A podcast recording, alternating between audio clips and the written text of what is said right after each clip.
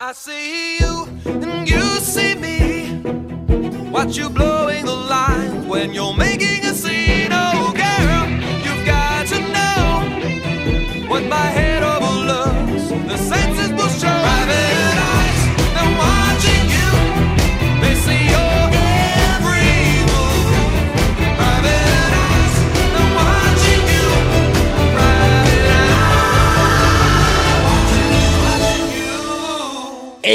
elementary heads. Oh, what's good?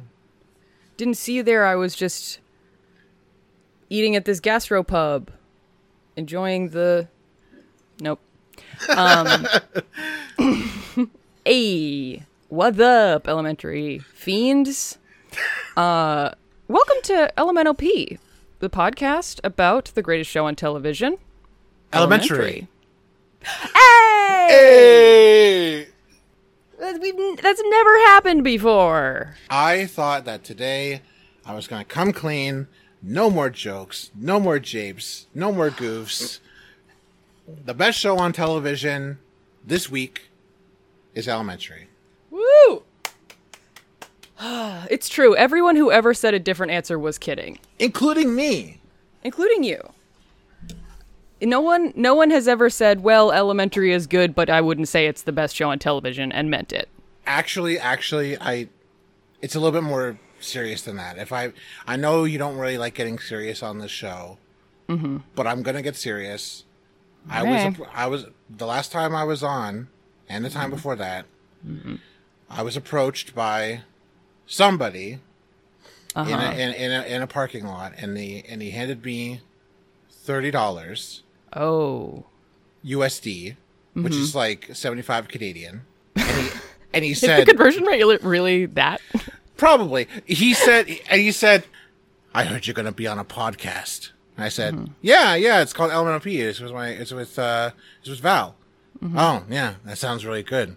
You know, when they ask you the best show on television, uh-huh. you're going to say something other than elementary. Oh well, it's like, why would I, why would I say that? It's just, it's, it, it is the best show on TV. yeah, every, everyone knows that. And then he reached into his pocket and he pulled out another $30. Oh my god. and he said, "There's more for there's more in it for you if you insist that there is another show better than Elementary on TV." I said, "I can't I can't let my friend Val down like that. Like, mm-hmm. like what the hell?" And mm-hmm. and he said, "Listen, you little shit. If more people know about, watch, and listen to shows about Elementary." my show isn't going to get a fifth season. Mm-hmm. I said, Mr. Cumberbatch? oh my and he, God. And at that point, I blacked out, passed out, woke up at home with my headphones on, and I was ready to record. And I was Oh my scared. God. I was scared. I was fearful for my family's safety. And so I went along with that evil man. I can't believe that. Wow. I mean, I don't know what's more upsetting. I mean, knowing that someone is actively sabotaging my podcast for I mean, the exorbitant amount of money of 60 American dollars per episode. That's that's an insane amount of money. But I don't know what's worse, that or the fact that that means BBC Sherlock was getting a fifth season. Well, you know, Ooh. I mean, we'll have to see how it pans out, but I think um, a lot of things have happened. A lot of things are changing every day, and so we don't know. We don't know the internal machinations. That's true. And maybe now that you've very bravely come forward about this, they won't because of Benedict's terrible actions. Yeah, yeah. But also, Mr. Cumberbatch, um, two notes for you. One, I will do it for $75 per episode. And two, your American accent's bad in the movies that you're in. Okay. Text me. I, I, I, I, I love when you talk about acting because it's just like, I don't know. It feels like you're an authority on it, even though, like, maybe that's true. Well, I am an amateur actor myself. See, that's I've been in several community theater productions. see that's it. I think that's it. You're just so confident that like if if Uh-huh. you if you say that a wig is bad or makeup is bad or acting is bad, I just have to believe you. Well, have you seen any of any of the stuff with Doctor Strange in it? I've seen both Doctor Strange films. You've seen the films of Doctor Strange. See, Doctor Strange was the reason that I s- said to myself, you know what? I don't have to watch every Marvel movie. because and that, and that literally like released me from the like chains of feeling like I needed to keep up with it. I Wow. the character of Doctor Strange doesn't appeal to me. Like the first thing I learned about him was that he was like before the movie even came out was like this is a white guy who goes to Asia to learn Asia magic and then comes back and he's the biggest magic guy of all of them. Yeah, yeah. And yeah. I, I was just like, "Oh, that sucks." and, you know, Yeah, it I never learned anything that, you know, made him seem more appealing. But my friend Jupiter, shout out to Jupiter who occasionally listens to this podcast. hey. They brought me to the newest Spider-Man movie that Doctor Strange is in. Yes, yes. And he's the a worst part of it. He's the worst part of that movie. Oh, yeah, by far, by far. And it's especially heinous when it's him and um Tom Holland. Tom Holland, thank you, Tom Holland. Him and Tom Holland in a room talking to each other because I'm just looking looking at this like this is two British guys speaking in American accents to each other. There's no one else around. They they should just speak in their native tongues. but then also that Tom Holland is doing like so much better of a job than Benedict Cumberbatch is, and I'm just like, oh, can Yeah, learn from the young one there. yeah. I'm, Benny? I'm, I'm not. I'm really not a good a gauge of like who's a good actor or not. Like I know that like some performances are unbelievable and over the top, but like I also don't know where that line is. Like I Yeah. really don't. So so yeah, I I appreciate these insights because I because I thought Doctor Strange's American accent was just whatever. It was just it was just like eh, you know, it, it is what it is. I mean, maybe I'm going into it knowing that he's British, so I'm like extra listening for it. Well, no, because I knew that about Tom Holland too. I don't know. There's just he has that thing of like his accent is from nowhere. Yeah, yeah. You know. He doesn't have any regionality, so it feels less believable. Yeah. But you want to know who isn't a coward? Who Who? isn't who isn't afraid of who he is and doesn't have to change anything about himself? It's fucking Jonny Lee Miller in the hit television show fucking Elementary. Elementary. Yes. What a good show. I'm so glad that you're able to live your truth and everyone's truth today, which is that Elementary is the best show on television that's ever been made. I'd rather watch 50 minutes of the bullshit long intro than ah! 1 minute of Sherlock. Damn. I said it. I said it. I said it. Damn. Maybe if you watch it 50 times in a row, it'll be more obvious where the pieces connect together. Doubtful, You know? but I appreciate the sentiment.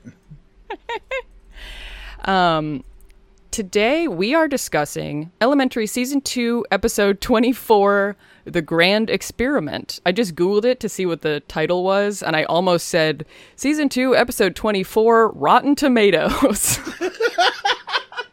That's the website name.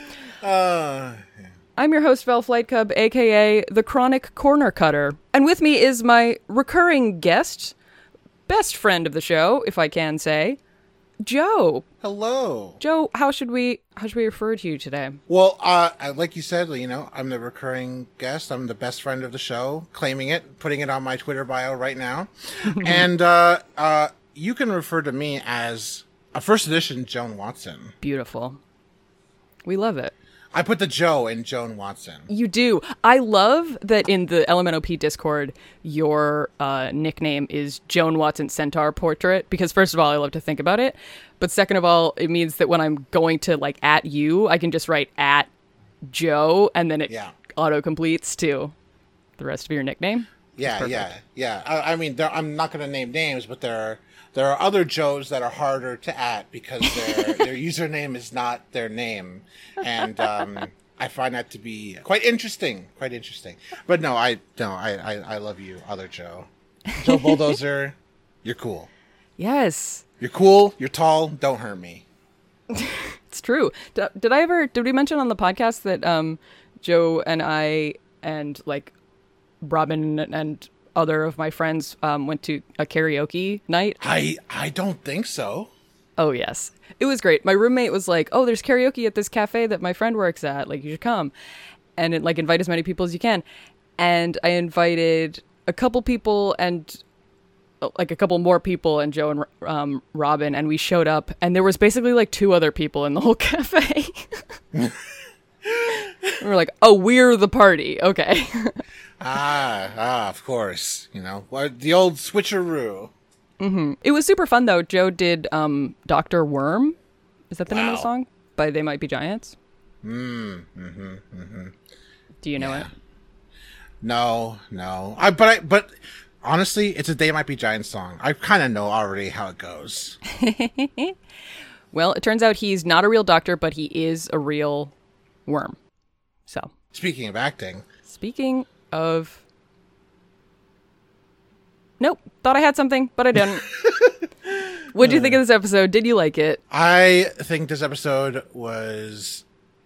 I thought this episode was good. It's it's a season finale, obviously, but like you know, it it didn't really have like the like the oomph that I think a lot of season finales that I'm used to have. Um, but on the other hand, I did just watch Severance. I did just finish Severance, and it ends on the the first season, the only season that exists right now, ends on a huge cliffhanger, and I was like Oh. super. I wasn't like mad, but I was kind of like, well, I should have. I could have just waited a year and just watched just watch this later. And now I'm remembering why I don't watch shows that have hype attached to them mm. right away. Because like, imagine being one of the first people to watch Lost, and then you're like, oh, I'm sure this is going somewhere. Oh my god, yeah. like like like I like I can't do it. Like I I I the only like, the the the yeah, I just yeah, I don't think it's going to ever happen where like I'm going to go through a show that like has a lot of hype attached to it. If anything, I'm going to go after shows that have no hype to that to them. In fact, anti-hype like I don't know, Kyle I don't know, Kyle XY or Secret Life of American Teenager. Where you're watching it and you're like, I hope this doesn't end well. I Yeah, hope this doesn't end the way the writers want it to. Exactly, exactly. And, and and I hope that the gap is filled by overly eager, although, you know, God bless them, teenagers. Mm-hmm. Yeah. What did you think of the What did you think of the episode, Val? Oh, you're talking about the fan fiction writers. Yes, yes, those people are great. Yeah, Um, yeah. Yeah, this episode. So I just finished watching it to take notes for Yeah. the podcast. So it's hard to know what my feelings are on it because my biggest thing is all I'm thinking about is the very end of the episode where I was like, ah, "What? You can't just leave it on that note." Yeah, yeah. and I yeah. I feel like this is the beginning of Elementary doing this where literally every episode maybe not every episode but it seems like every episode in, to my memory like the episode concludes and then the last 30 seconds are like a little cliffhanger a little like tease for what's happening next week that literally if you cut it off would not affect the episode at all and just makes you be like now i'm invested in this storyline what the heck yeah, yeah. and it's just like it's so annoying i'm like contemplating like telling people to like not we're not going to talk about the last 30 seconds of the episode because it's so like not i mean we, we have to for this one but like yeah. for other yeah. episodes it's just like it's annoying yeah it's a little bit of a it's a little bit like it's a smaller version of the of what i experienced with severance when you know like yes there is the this there is an element of like cliffhangeriness to the end of the season mm-hmm. but also the show's over so you can just satisfy your curiosity for that immediately. Yeah, And when yeah. I first when I first saw this episode, I did. I watched the penultimate episode of season two, then the finale, then the first episode of season three. my gosh yeah because but that's the issue that i have is that like when i'm watching it on streaming i then am like well now i have to watch the next episode but if you say that every time you're staying up until 3 a.m for no reason Uh, yeah, and I just I can't I can't marathon like I used to anymore. You know, like I I got I got appointments to make before Mm-hmm. noon. Like what? Like, like who am I? You know. I know. You know. Like Right? It's like, what's next? You have a, ki- a kid you have to take care of too. Like, uh, yeah. Um, yeah, yeah. I just, I every time it happens, I want to like write elementary a letter, just being like, dear elementary, I promise that I will keep watching.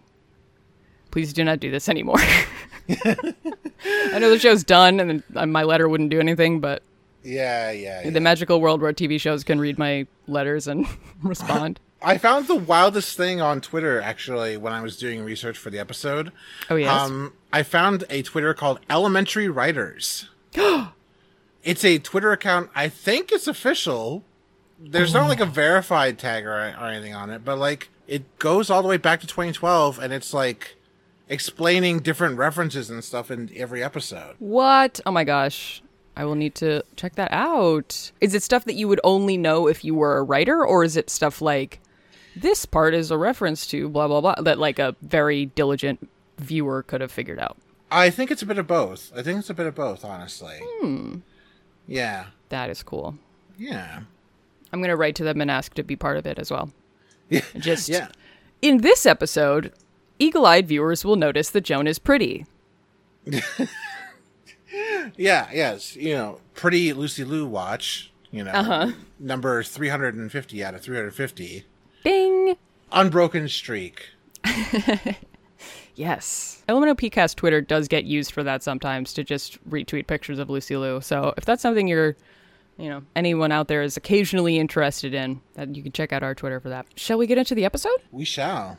Last we left off, Sherlock had busted down the door to Mycroft's hotel suite apartment, Yeah, his his flat, his condo, his, his extended stay Hilton room. It, but a million dollars per night. his uh, Apple fuck palace. The genius bar. That's where he makes his extremely fancy and uh, convoluted cocktails for smart women. Anyway, yeah. Sherlock had had busted down that door and said, "Well, well, Mycroft, you're being framed for murder and treason." And uh, we pick back up right after that. I think I think this starts with Joan being like, "What do you mean he's being framed?" yeah. Classic, like after the commercial pickup, you know. Yeah, yeah, yeah. So Uh. Mycroft is like, um, there's no way that that's true because I'm so smart. I would never be framed. So, I've only ever touched my own gun. I've only ever touched my own gun. hmm And yeah, because Sherlock says that there's fingerprints on the uh, the murder weapon, and we, you know, we know that it's not Mycroft's gun that was the murder weapon because he's holding it in this scene. like he Yeah. pulls it out and points it at Sherlock when he busts in the room. Um, and Sherlock is like, it would be super easy for uh, any competent spy to transfer fingerprints from one thing to another. And the fact that you don't know that just speaks to how terrible of a spy you are and how stupid you are. He says he says if you if you fail to recognize that it's child's play to transfer fingerprints, you deserve to be framed. God. And and and Ouch. and- yeah, and speaking of guns, I jumped the gun last episode when I said that Mycroft um, says to Sherlock, "Oh, you're just lying because you wanted to. You knew that Joan was here, and you wanted to uh, interrupt us fucking." Like you know, like a like any sensible angel of a person would do. You tried to interrupt us having sex. Right, right, right. And Sherlock's like, um, let me own you actually. And then he grabs uh Mycroft's keys and he says, I like Yes. your car. I like the remote uh, I like the remote start function. And then he activates the remote start function and Mycroft we get a top down shot from the balcony of of Mycroft's car just straight up exploding. yes. Big fireball from the tall vantage point, which I don't think I've ever really seen that. Like usually you see explosions like from the street level, like like, Yeah. like eye level to the explosion. But uh, I was really impressed with how it looked uh, from above. It definitely, yes. It looked very cool. It I'm felt trying more to think if documentary style. yeah, it felt. It Yeah, felt it's like, a- not, it it- doesn't like fill the screen. Yeah, it felt like it felt like found footage.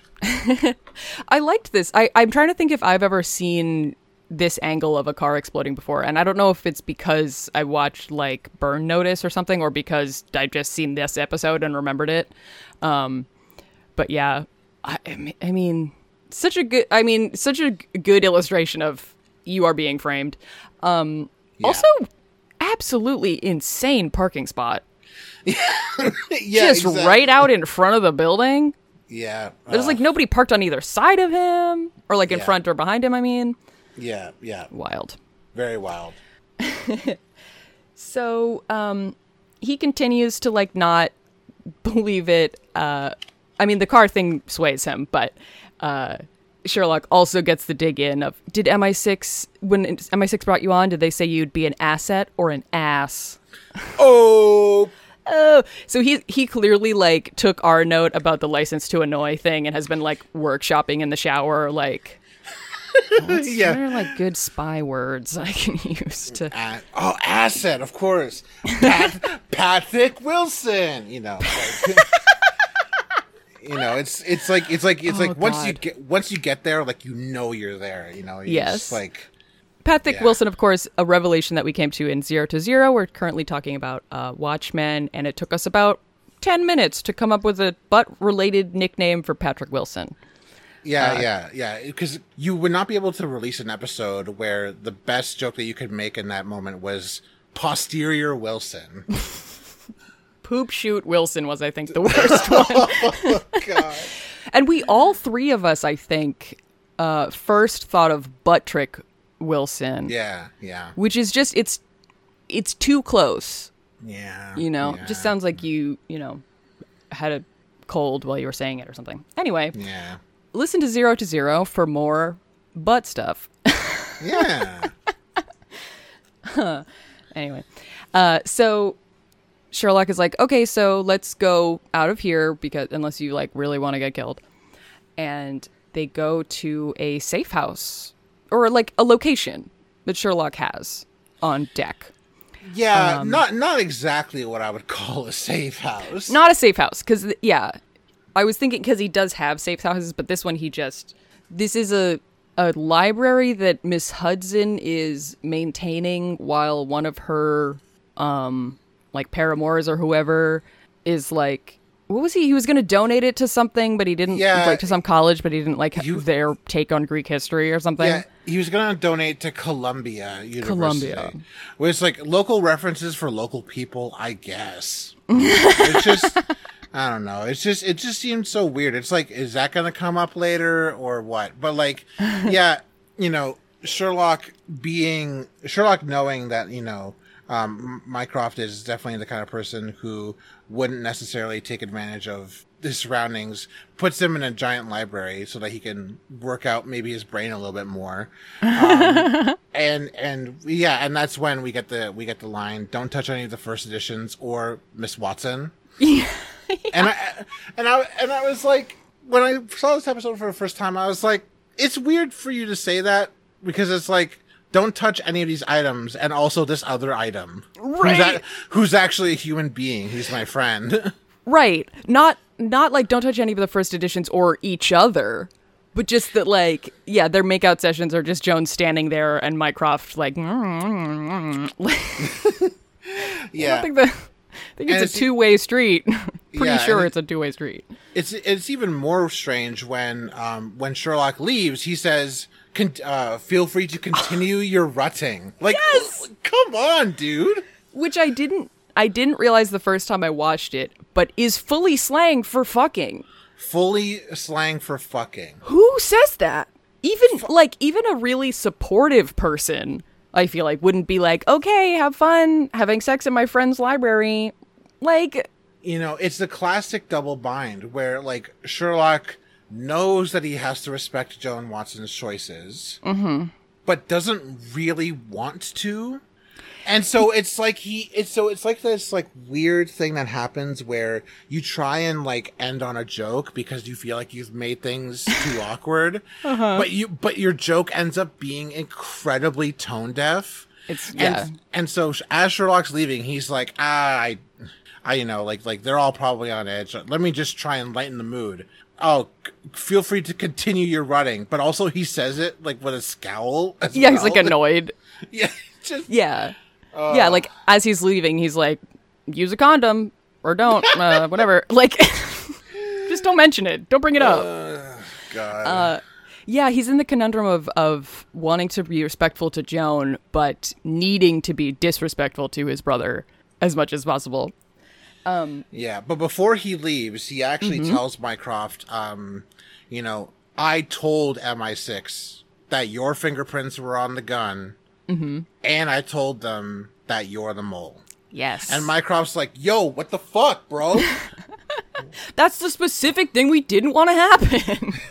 and then, and then, um, and then, uh, Sherlock says the reason why I've told MI6 this is because I want to be in their good graces so Mm-hmm. that I can find the actual mole. right. Because the actual mole is, is someone in MI6. So, Yes, yeah, so and they need to think that the jig is not up yet. And Yeah. he's gonna, yeah. Mycroft says, "Do you really think that they'll believe that you want to work with them to find Sherlock's like, me?" That I hate my brother? Yeah, I think I can convince them of that. yeah, I, guess I, I'll try and dig deep. He says. It's like Yeah. you little. It's like you little bitch. Shut the hell up, Sherlock. he's such a shit stain. He's Yeah. he's such a little brother in this episode. I feel Oh, like yeah. until like the the third act of the do do episodes have acts? Whatever. The Sure, third third of it, yeah. you know. this um, episode of Elemental P will have th- three acts. We'll have three acts. Yeah. Who's the third act?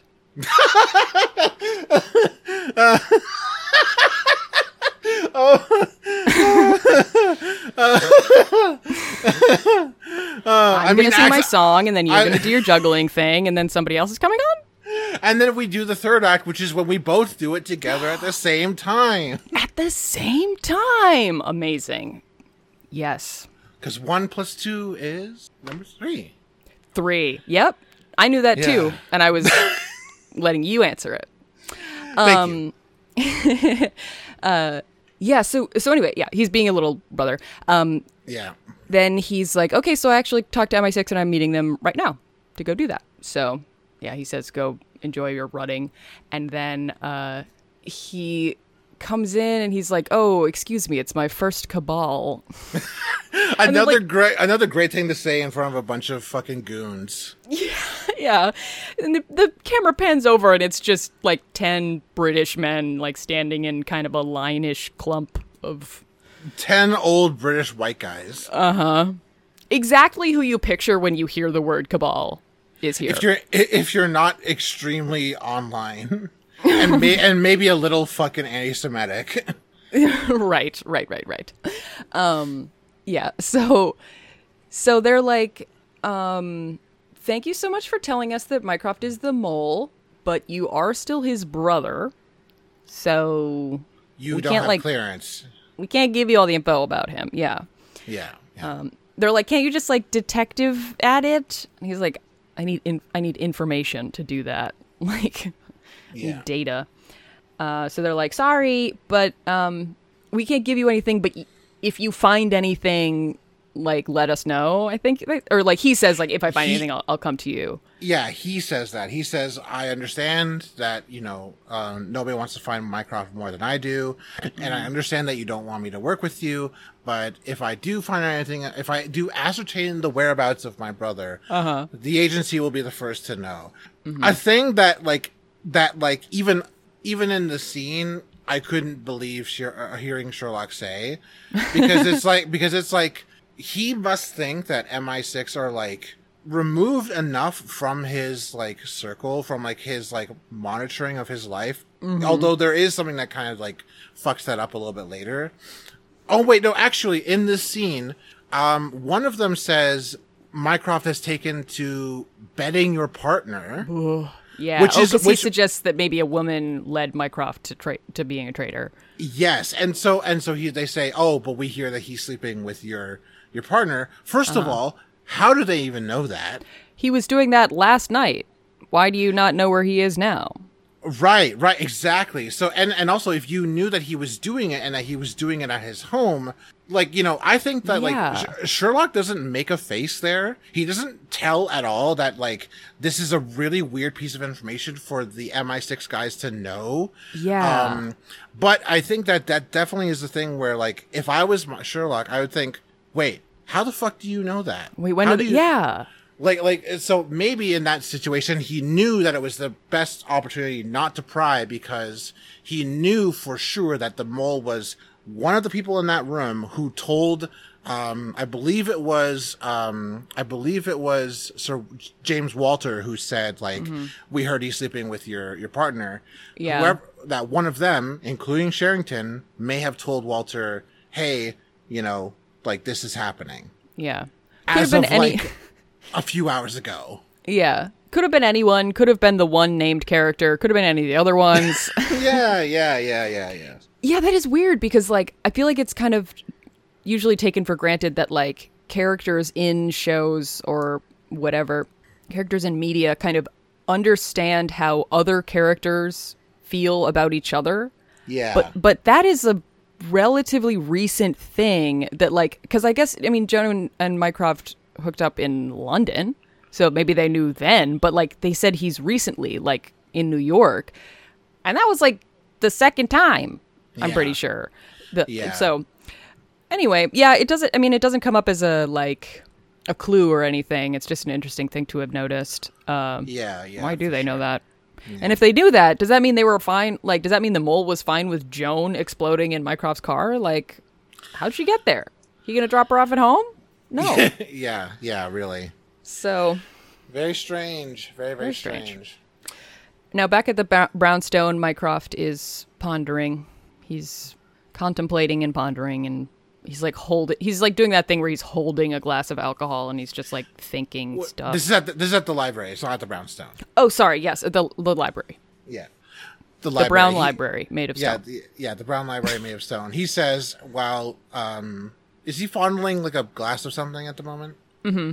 He says, and uh, he says he has no ambition and no energy. He will not even go out of his way to verify his own solutions. He would rather be considered wrong than go through the trouble of proving himself right. That is Mycroft Holmes quoting Sherlock Holmes at age 15 when Sherlock was talking to his dad.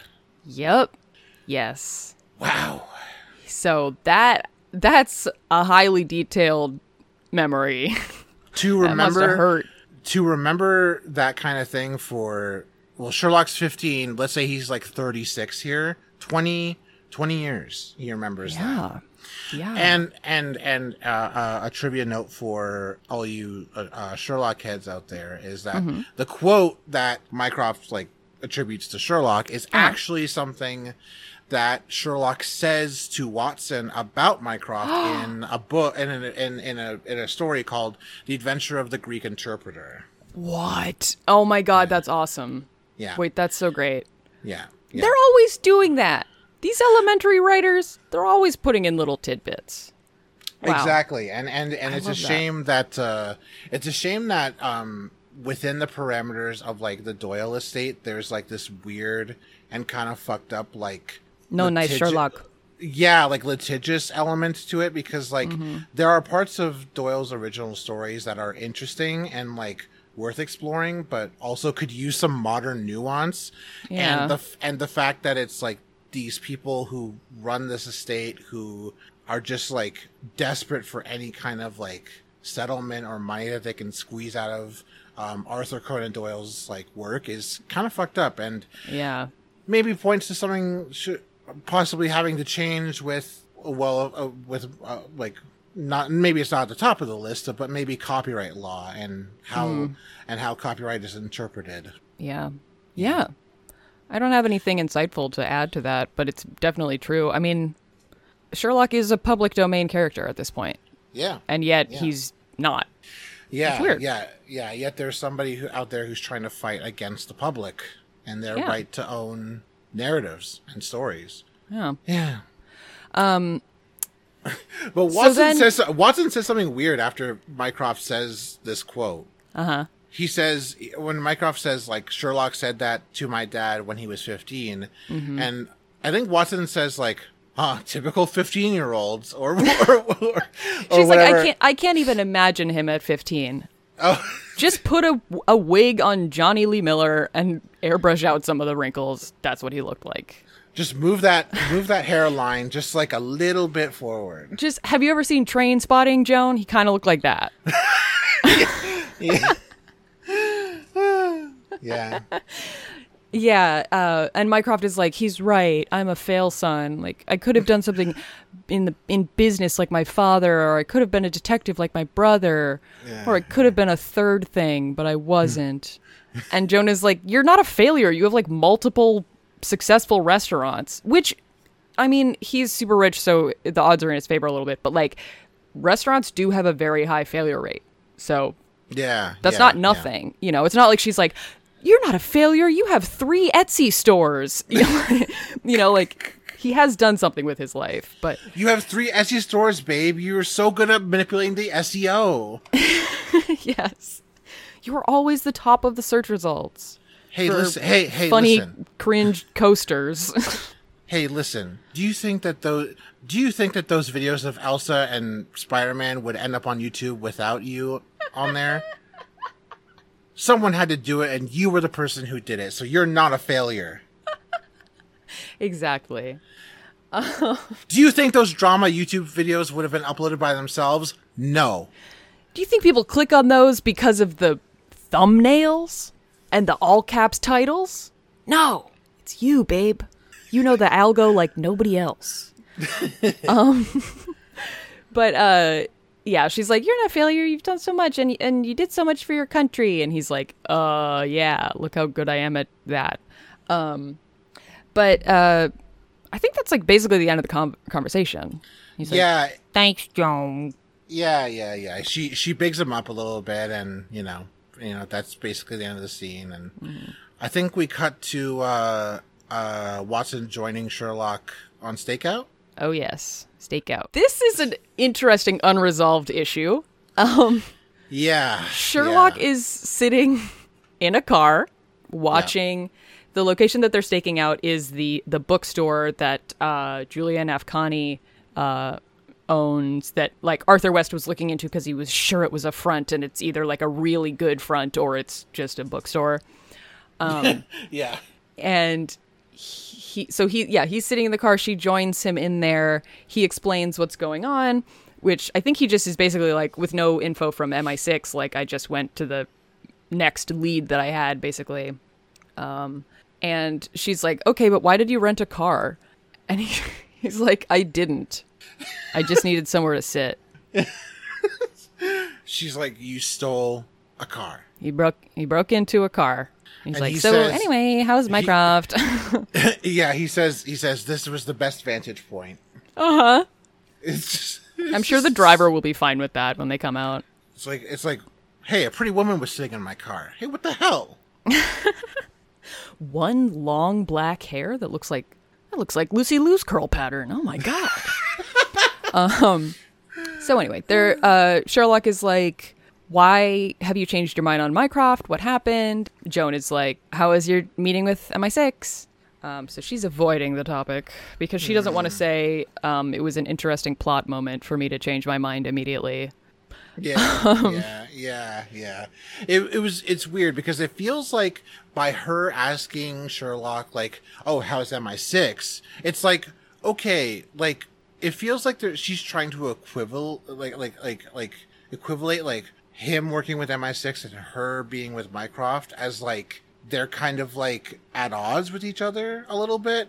But it's- eh, but I think what she's trying to do is she's trying to throw in like like she's trying to refocus Sherlock's attention at to MI6 and to Yeah. like the thing at hand because Yeah. sh- I think maybe Joan feels like maybe like in the back of her head she thinks like Sherlock and Mycroft don't really get along and would Sherlock be willing to throw Mycroft to the dogs um in, as a convenient way to get rid of him and also get him out of her life. Yeah. I think yeah, I do think it's it's her um kind of bringing him back into something that they're on the same side of. So you know, Yeah, like let's not talk about the thing that you don't like about what I just did. Like let's just focus on the thing we're doing together. Know, yeah. what did we learn? Yeah, Yeah, for Um, sure. Yeah, they don't really ever. It seems like there isn't a serious threat, or no one perceives a serious threat of Sherlock like genuinely thinking that, or like genuinely planning against Mycroft, or you know, there isn't really ever a moment of like, but you're not really going to turn me in, right? Yeah, yeah. It's very um it's very strange. I think I think it's mostly because um Mycroft doesn't really know his brother as a liar. He knows him as somebody who is like a, honest to a fault, really. Yeah, And so and so yeah, but I think Joan she's just I think I think Joan's just a little bit more on edge because she has made this leap and like the, now her relationship with Mycroft is like cemented in Sherlock's mind. And so she mm-hmm. doesn't really know where his mind's at. So so yeah it's a little bit of an interesting sort of like re- like re- like Uno reverse card moment where it's like well you know how well how is your mean with MI6 right. and and when she does ask him that, he says he it went dreadfully. They don't want to work with me. Uh-huh. And and so yeah, so um, Julian Afkhami closes up his bookstore, and uh, they wait for him to get about Mm, maybe two meters away from the door before they leave the car and start heading over to the bookstore. Mm-hmm, mm-hmm. I, I, Yeah. I always thought I always thought that that was kind of funny, like in like movies or shows where like someone leaves immediately and then like immediately you have to get out of the car and like go to the location. right? Like he's he's just out of frame. He's not. He can Yeah, see you guys making a beeline to the door he just locked. Exactly. Yeah. Yeah. So they, yeah they really go into, funny. Yeah. They they go into the bookstore and they have like their little flashlights out and their gloves and they're looking around and they're still kind of bickering at each other and um Sherlock finds um this like like uh surge protector power bar kind of thing. It's it's like a it's like an extension cord with like a platform with like multiple three prong outlets on it. Mm-hmm. And he notices that it's completely empty, despite the fact that there's like a ton of things nearby that could be plugged into the power surge protector. Yeah. And so he's like, this is suspicious as hell. So he Yes. picks it up and he opens it up and there's computer parts inside. Oh shit. And he says, this isn't a surge protector, it's a scrambler. it's a scramble. And I looked up and I looked up this technology because I was like, how how real? How real this? Mm-hmm. And uh, as it turns out, it's it's pretty rudimentary, but like you know, generally speaking, it's it's it's allowed. Um, there's two different kinds of like technology that's used to disrupt transmissions. There's a um, jammer, and then there's a scrambler.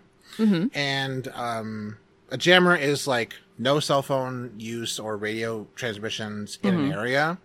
And then a scrambler is like a way for you to encrypt like communications. yeah. And so so Sherlock then Like a knows- spy would use. Exactly. So we have evidence that Julian Afkhami is a spy Mm-hmm. or has spy connections. And so, a fun fact actually, I looked it up.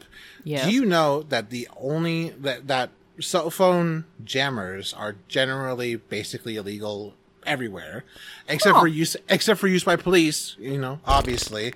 But there was one civilian application that was proposed in France. Oh. Where do you think that that was? Where would you put a place? Where where where is a place where you think that it might be advantageous to stop cell phone calls and radio transmissions from entering? Movie theater.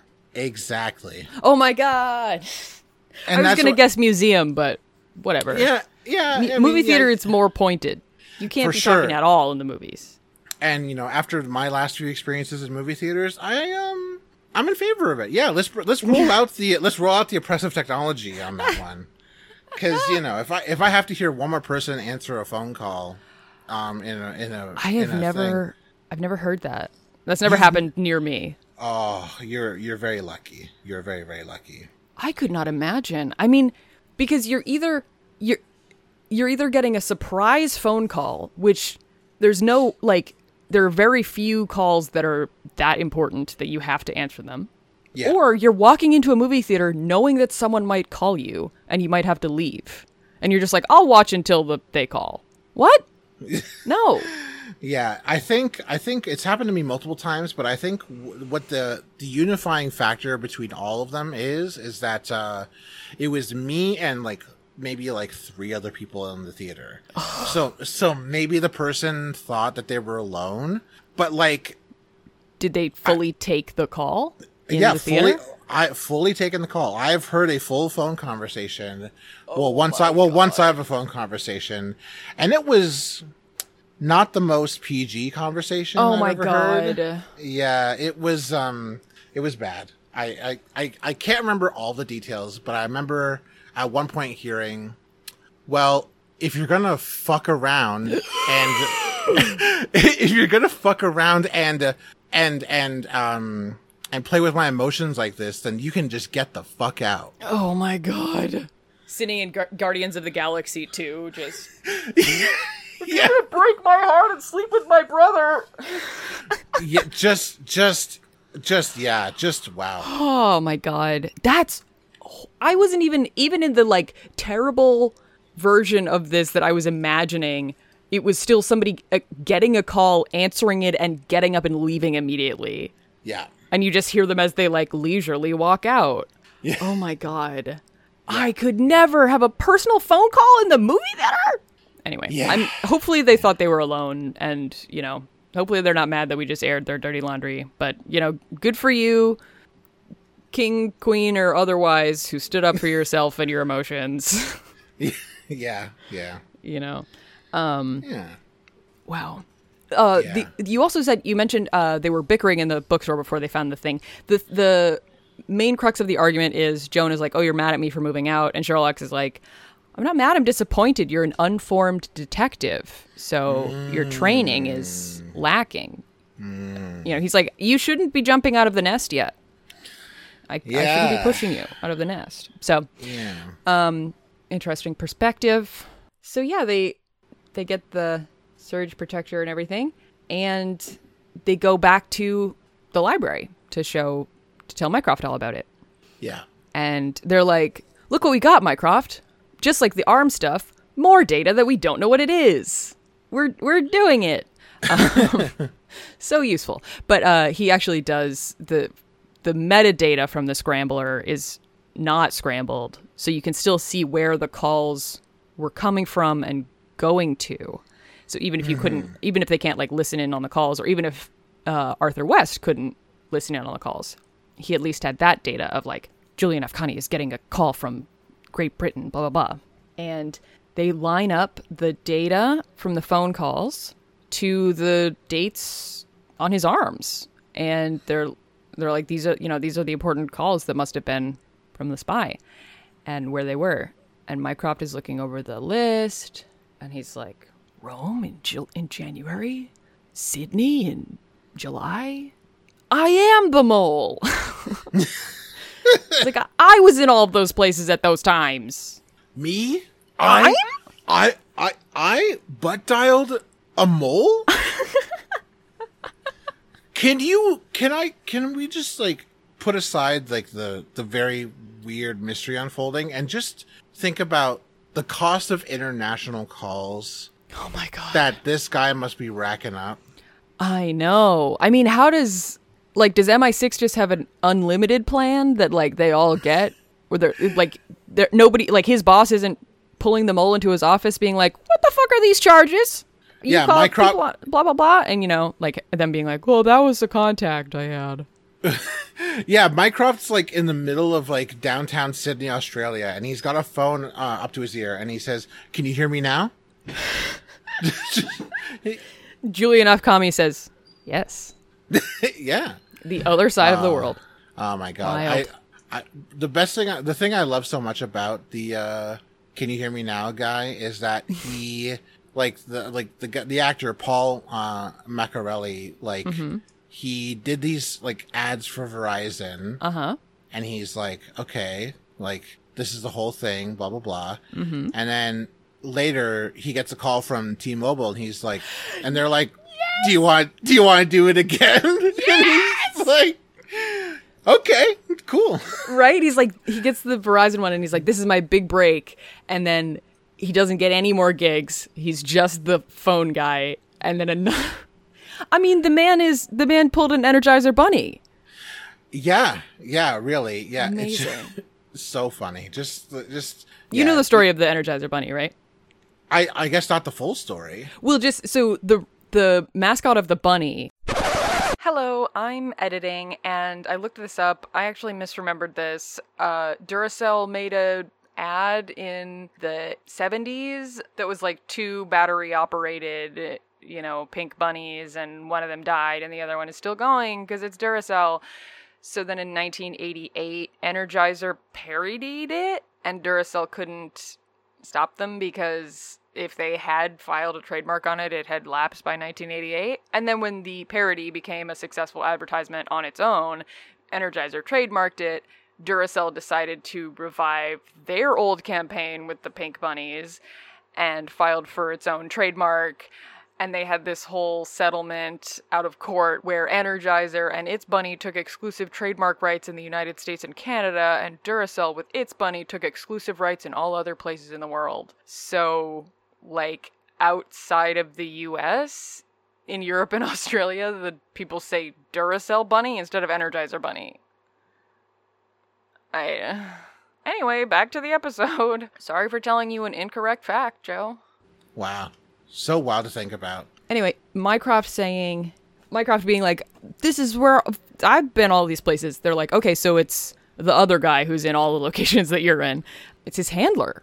And Sherlock says, you know, like, you probably were framed because you're in the same places as, you know, at those times as the mole. So it must be Sherrington. Dun, dun, dun. Yeah. Yeah, and this is like 15 minutes in. Mm-hmm. Yeah, it's it, it's so so the first the first third of the uh, the episode we learned that it's Sherrington. Mystery solved. Yeah, he and Julian were in contact, Mm-hmm. and the only thing that we don't know is um why. And Yeah. now we and now there's this like element where it's like shifted from mystery to action cat and mouse tactics because like How are they going to get Mycroft out of this? how are they going to get Mycroft out of this? How are they going to expose Sherrington? And Mm-hmm. then how do and then how do they go ahead and like avoid Sherrington finding out about them and, that they know and coming after them? Mm-hmm. Yeah. So after hearing the revelation that Sherrington is almost definitely certainly the mole for sure, 100%, percent we zoom back that uh, uh, to the brownstone and Yes.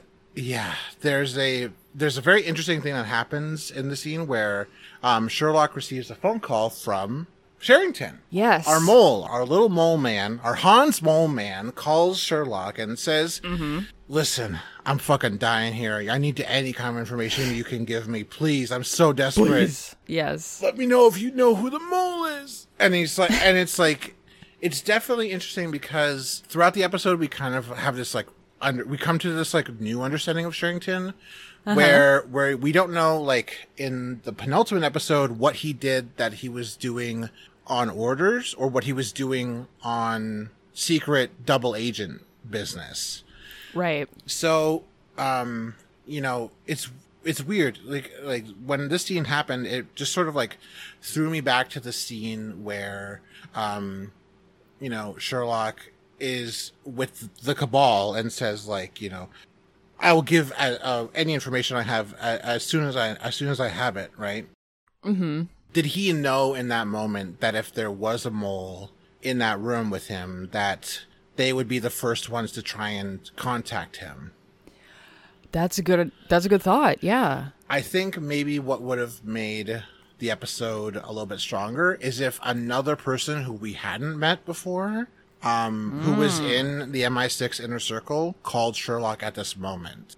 A red herring. Exactly. Like, that's exactly what I think this episode needed was someone who, like you, who, uh, someone who wasn't like you mentioned, like the only other named character in the credits that we Yeah. haven't met yet. And so, so yeah, I feel like that was kind of interesting. So yeah, um, um, Yeah, because it was kind of. It was like they didn't even really ask Mycroft like, oh, you know, who else were you in contact with at these locations? It was just like, oh, it's the one guy that you deal with. Yeah, and and Mycroft um says it doesn't really make a whole lot of sense that it's my handler because my handler brought you on.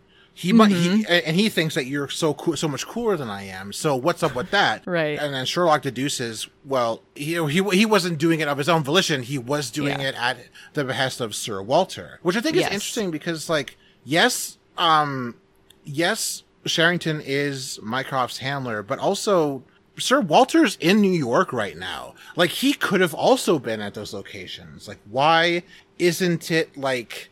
Like why is like why isn't there an, a a, mo- a mode of doubt in Sherlock's mind that maybe it's Sir Walter himself who's also who may be the mole? Is it just because? That Is it just is a good question. Yeah. yeah? Is it just because like yeah? Is it just because like there was like you know like we could we can't really have any more mysteries this episode and we gotta speed things along or you know is Sherlock just Yeah. just that good? You know? There's definitely yeah. There's like there is no mystery basically.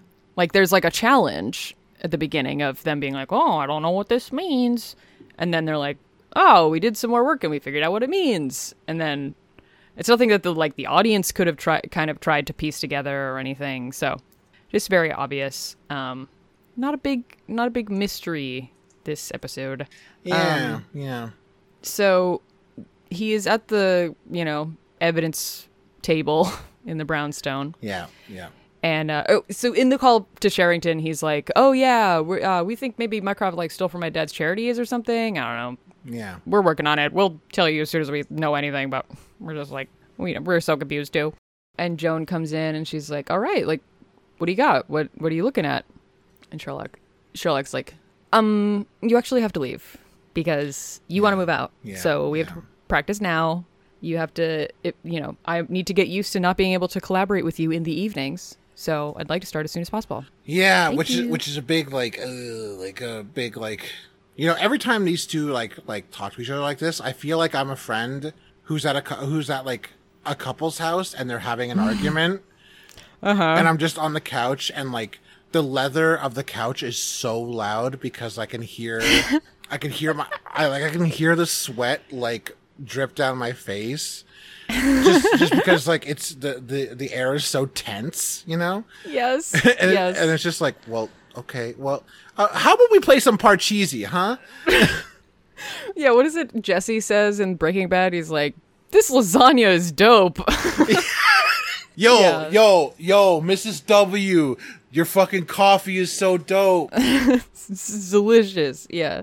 So, yeah. Um, we're just awkwardly sitting to the side, commenting on um the decor of the brownstone as Sherlock and Joan, because Joan just kind of like takes this and is just like, okay, and just uh and leaves. yeah, and she goes to sleep and in a strange change of pace i guess sherlock is also getting used to not being able to wake joan up whenever he wants yeah. she wakes up like at a leisurely time. And she becomes, uh, uh, yeah, and she comes out, she wakes up at a leisurely time, but she also becomes E.T.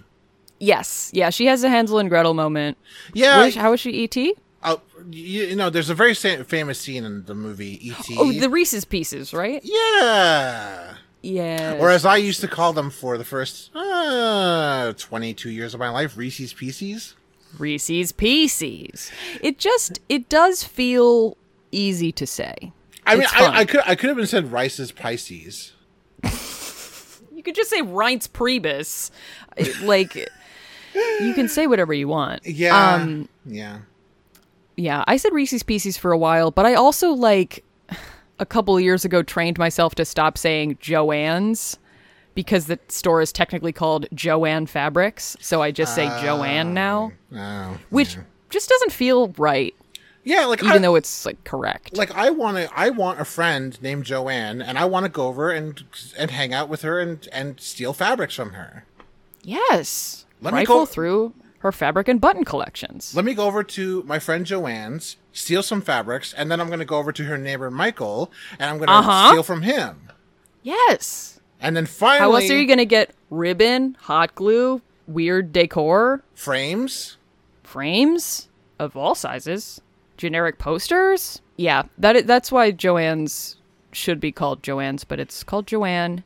And um, another Jupiter shout out. We're going to Joann Fabrics tomorrow, and Jupiter said to me today, "So we're doing Joanne tomorrow, right?" I was like, hey, you can't say it like that. Uh, yeah, yeah, we're gonna tag team Joanne tomorrow, right? That, that's what it sounds like, right? We're they gonna, accuse we're gonna, me of we're gonna like, they I- accuse me of being horny Yeah. for hearing it that way. we're gonna Eiffel Tower Joanne tomorrow, right?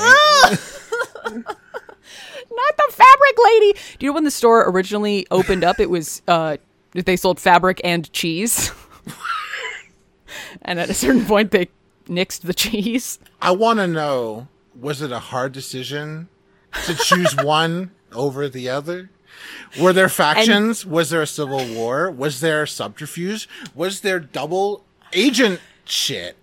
It's like is you. there now a is there now a store called and cheese because the place used to be called Joann Fabric and Cheese? Oh my god! Uh, I'm gonna I'm gonna write a script called "By Hook or by Crook: The Story of Joann's uh, Fabric and che- uh, Fabrics and Cheese."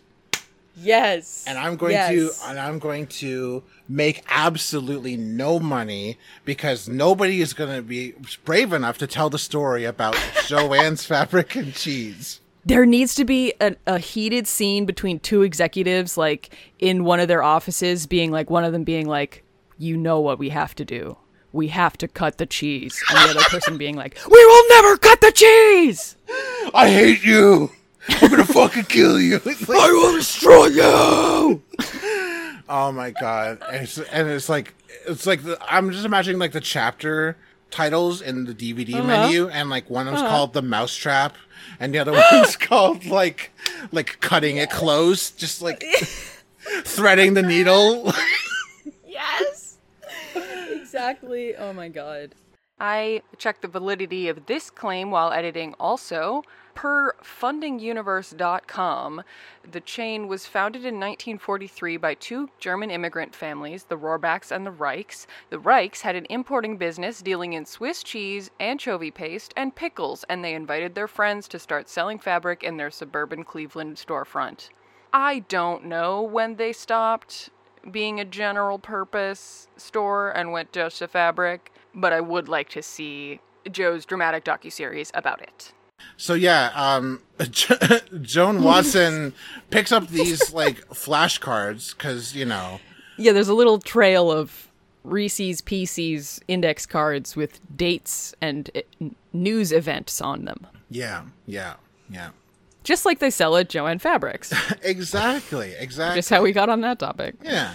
Uh, and then, yeah, so there were, like, I think it was like events that specifically benefited Iran, which, like, okay, you know, we, you know, weird thing to, like, Google search, but all right. Don't know how you, like, key, Yeah. key, key that up, but all right. But They uh, were they were also like news events that happened within a couple days of the calls. Yeah, yeah. So, yeah, um, basically they deduced that Sherrington provided, like, information to his confidant, Julian, to basically, like, make sure that these events happened. Not unlike Sherlock when he was conscripted by, uh, Saddam Khan. Uh, I think it's actually the opposite. I think he was he was tipping them off so that things didn't happen.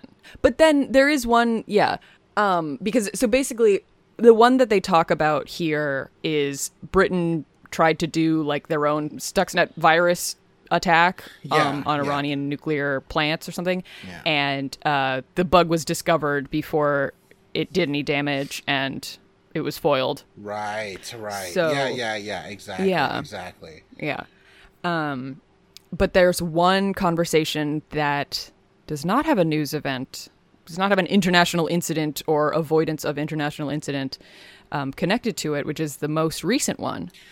Yes, yes. March 5th. Still f- March 5th. Today's date. No.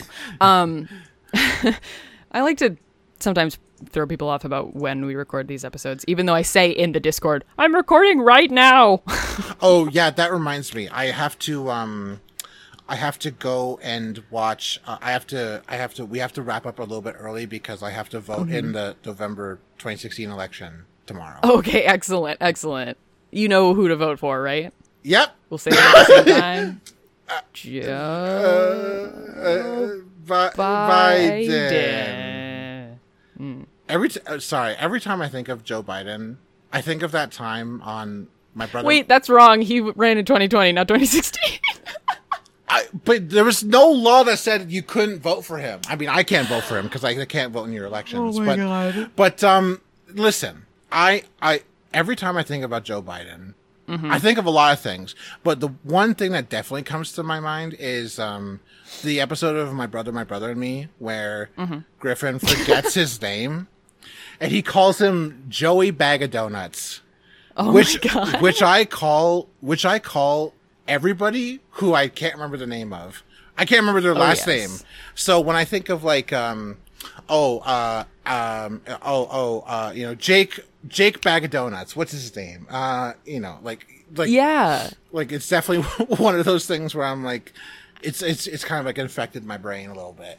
Joey Bag of Donuts is actually a pretty old term for like what's his face type name Really? because um, my dad when I was like 11 was showing me how to sign up for something on the computer and was like and then you can put your name in here and let's we'll just put Joe Bag of Donuts and I thought he had, was making that up but Oh, it turns wow. out multiple people have thought that about their dads Holy cannoli. That's yeah isn't that interesting Yeah, that's so interesting. Joey Bag of Donuts seems like such a I'm sorry to stereotype, but like such a northeastern like like like thing. Like, hey, it's Joey Bag of Donuts over here. That is, I think, I yeah, I just googled it, and Urban Dictionary or whatever the first result was said it was kind of a play on like mafia names, something. I don't know, but uh, yeah, he's also my cousin, Joey Bag of Donuts. Um, terrible guy, absolutely vile personality. Yeah. Anyway, Yeah. so um, there's still the one news event missing yeah. uh, in the Timeline. so anyway, they're still trying to figure out Yeah. That last event. Yeah. And then they get a call, or Sherlock gets a call, Yeah. and he's like, uh, "Hello, Gregson. How you doing?"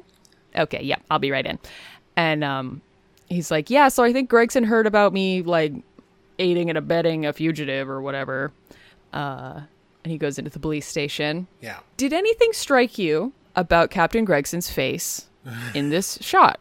Um because they it cuts to the police station uh, just like kind of a close up of like him looking at Sherlock, like mean mugging Sherlock. um not really. Like like I, not off the top of my head. Why? Was there something that you noticed? Yeah, it kind of, I mean, especially talking about American elections, kind of looked like Aidan Quinn's impression of Alec Baldwin's impression of Trump. like he's just doing duck lips for some reason. Yeah, I I don't know what Gregson's deal is. Sometimes it feels like um it, it feels like Aidan's like like being given different notes from different producers on what to do uh-huh. or how to present like Gregson in a scene. Yes, that guy is either just a total buffoon or like the greatest actor who's ever lived. Because either Gregson is supposed to be like a normal guy and this is his like closest approximation to it, or he's developed a very specific character for Gregson and the things that he th- says differently that we think are mispronounced are actually how like a real police captain would say it or like maybe police captains love to say the letters of stuff you know like they're always saying ice instead of whatever instead of ice. Yeah, yeah, yeah. It's so weird. It's, it's, yeah, it's like, like Aidan plays Gregson like how I play, um, a D&D character that I've thought about like super last minute and don't, and don't really have like the tone down for. You know, like, like I, like, like one of my D&D characters was like, uh, a half druid, half barbarian, like, ha- like, like half giant who, Okay. who's like his whole shtick was that he was just like super dark and brooding and like goth and like he like he wore corpse paint and he like was super intense mm-hmm. and metal and stuff. But the mm-hmm. the only thing that would drove his entire his every action was that he really wanted to start a family. like so so trying to play this character who was like a super intense, super like um like who came from like a really hard backstory, had a really tough upbringing, be also like looking for love is like it, it's an interesting challenge, like like role play Yeah. wise, but it's not great for a character who's on TV every week. Yeah, yeah. It's like, yeah, something about his line reads are always just something a little different about Aidan. We need to Much talk about it. Much respect to Mr. Quinn. Honestly, Yeah, we don't talk about anybody else as much as we talk about him. Um, yeah, well, that's not entirely true. yeah, Anyway, yeah, but so yeah, of course, it's exactly what we think it is. Um, yeah.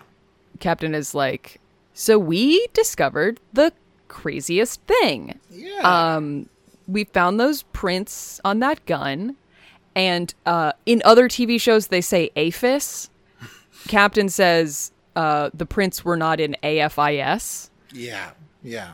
Maybe that's how they say it. I don't know. And he says, but Marcus, being the exemplary investigator that he is, dug more into it and reached out to some people at Scotland Yard or like whatever. And Marcus shows a, a sheet of the prints. He's like, 30 years ago, British teen got picked up for pot. Mycroft Holmes. Boom. This must be quite a mix of emotions for Sherlock because it's like Bell looks so good when he's being a good detective, but he is mad at Sherlock. Yeah, yeah. He's just like, how could you not confide in me about this? Big blow for their relationship, gotta say. The burn is going to be even slower now. But if Joan's moving out, mm. Oh, Marcus, I've got an extra bedroom now if you want to move in. Oh, look at that. Three months later and you've never slept in that bed. Ha yeah, Do you see the, the picture I'm painting? yeah, yeah. Okay. I'm I'm smiling. Okay. I'm smi- I, I, and I'm also trying to think of a pun on like you know, ring the bell if you need me. Call me, bell me, if you want to reach me. Yeah. Kim Possible. Did they have Kim Possible in Canada? Oh yeah, yeah. What's the All sitch? right. You know, all that shit. Yeah. Excellent. The blonde one, the blonde man. Was he her brother? The blonde man? The blonde. Yeah. There's Ron like Stoppable? yeah. Are they related? No. No, they're friends. And then like later in the series, maybe more. Wow. Best friends. Upgraded to tier two. Best friends. I need to see what Ron Stoppable's hair looks like now because he had a naked mole rat, and my brain is going, Yeah, "Oh, R- yeah. Ron Stoppable, he's bald." No, Uh. he, he's he's got like a Ron Stoppable's got like a um uh what are they called? The purple things that the emoji for dick. What eggplant? An eggplant? He's kind of got like an eggplant shaped head, and he's got like this like little mop of like hair of blonde hair on top.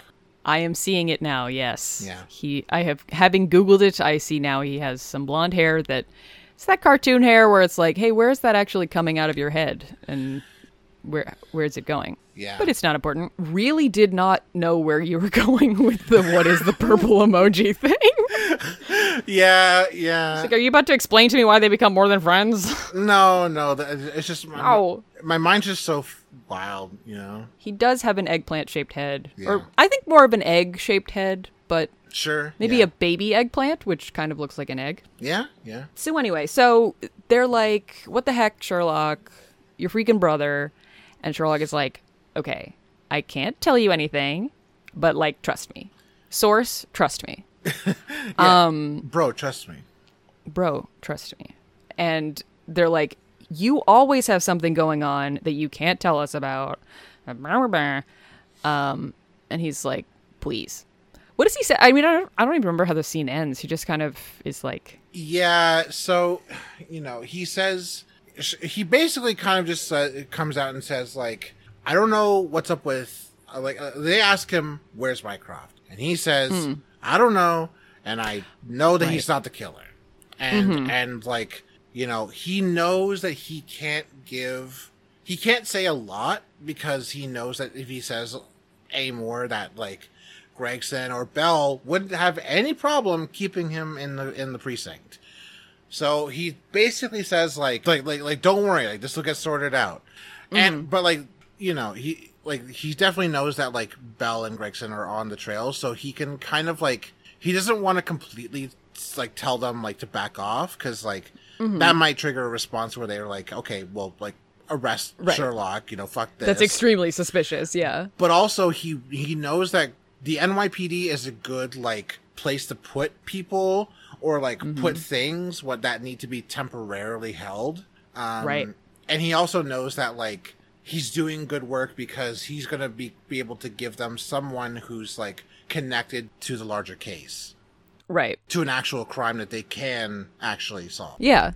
This is this is an interesting example of like they're pretty loyal to Sherlock when like an outsider comes in.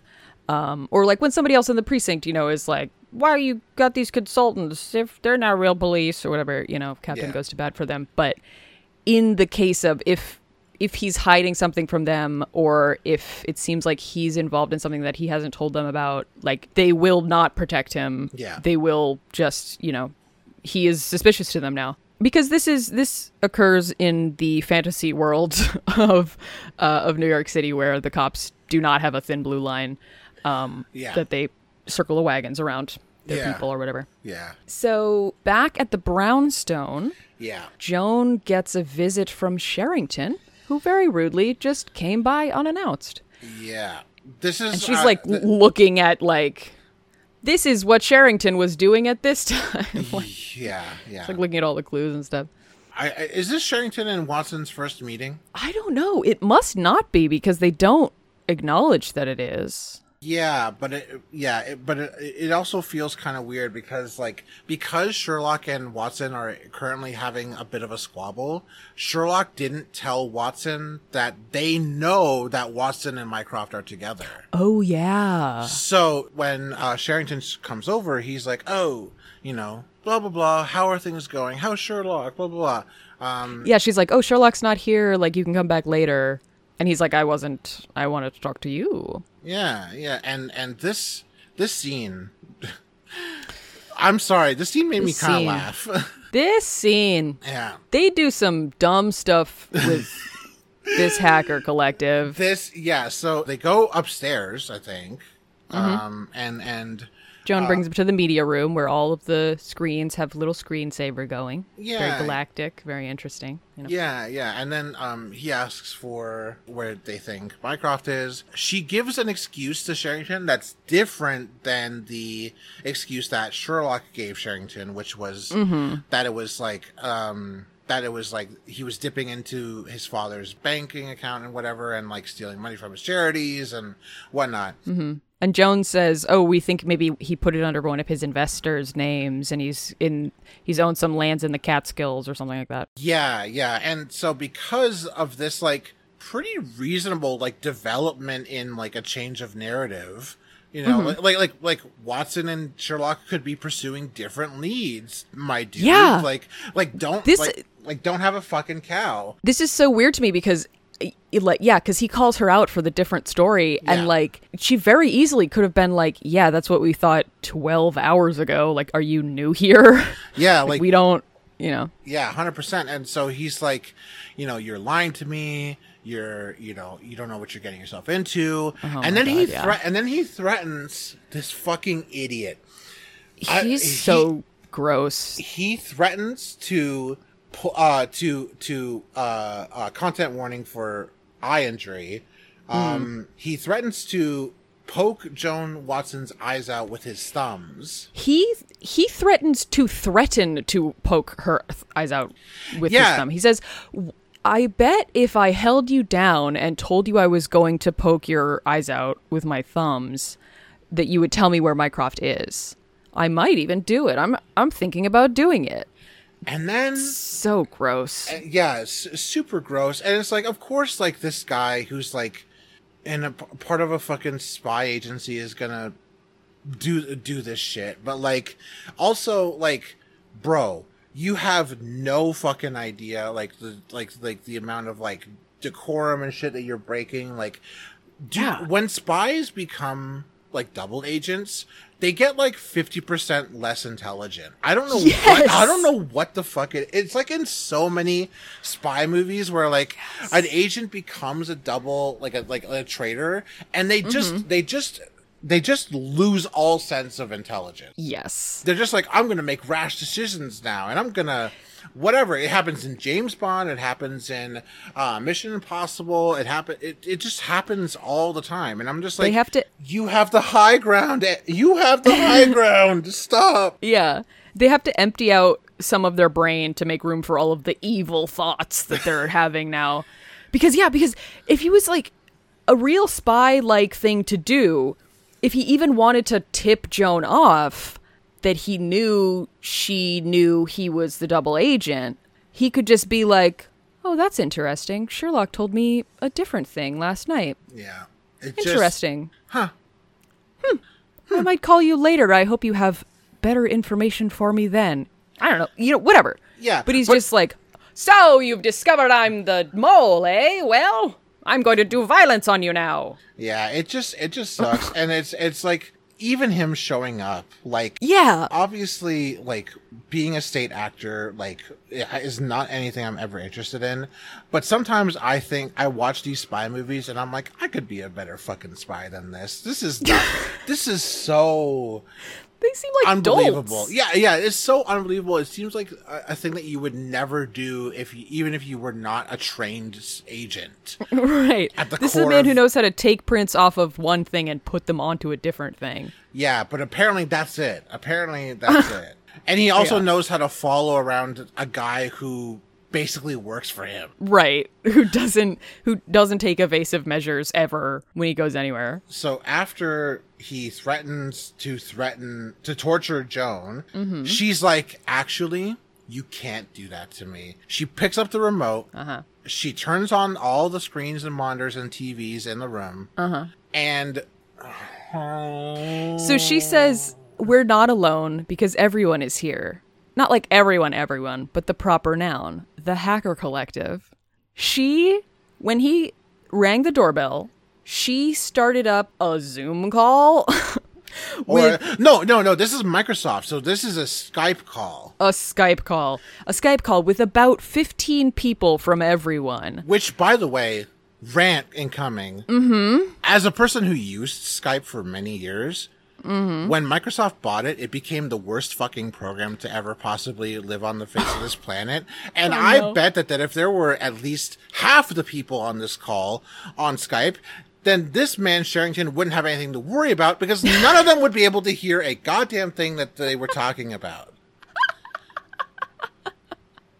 It would All- just be cutting out, garbling. also, like I used to have such a high opinion of everyone. Uh huh. Proper noun, everyone. Um, Proper noun, everyone. because they were funny and they had like goofy things that they would ask Sherlock to do. Mm-hmm. But just they're all on camera Yes. with their plain faces. uh huh. Their no- whole faces. No masks. Some of them are in darkness, but some of them are, are but most of them are plain faced with their Uh-huh. with like their whole like you could unlock their cell phones with the amount of like image that you have of their face and Yeah. they're showing their face to a guy who is a double agent Yes. and also double agent spy. and also they've never they've literally never done this before like there's the This guy is- there's the guy who shows up in the park in um um um diabolical kind where he like he like punches Sh- sherlock on the arm right Uh-huh. but like but like you know he's one guy He's one guy. oh my god. And it's in person. Like he and his buddies are hiding in plain sight by looking like regular people and walking away. This is so unrealistic for s- so many reasons. First of all, yeah, the thing of showing their entire faces is so ridiculous. But like, they shouldn't even be on camera at all. Like maybe this is too like too obvious to us now because we're in 2022 and like Twitch exists. But like this should be a one camera setup with Joan streaming this shit Yeah, to a yeah. big chat of people. Like she should be like, actually, everyone is here, and like turn on a monitor, and there's just like a bunch of like weird color Pepe um, emotes and like L L L like F in the chat My- for this double agent. Like Mi- minus two, you know, fucking like yeah, like like the pog face but the old one, Um, Right, Like right. like like yeah, like like get like, owned, get owned. like be like like it would probably be like UStream at the moment. Well, it's like twenty. So yeah, I I don't know. Like maybe the the the timeline's a little weird, but like, yeah, the live stream would have been perfect for this because it's like, you You're know, being watched. yeah, exactly, hundred percent. You are being watched, and like we're all watching you. I would rather her turn on the TV and me just seeing a a bunch of people who are on webcam, but they're all wearing Guy Fawkes masks. Mm-hmm. I would Yeah. rather see that shit.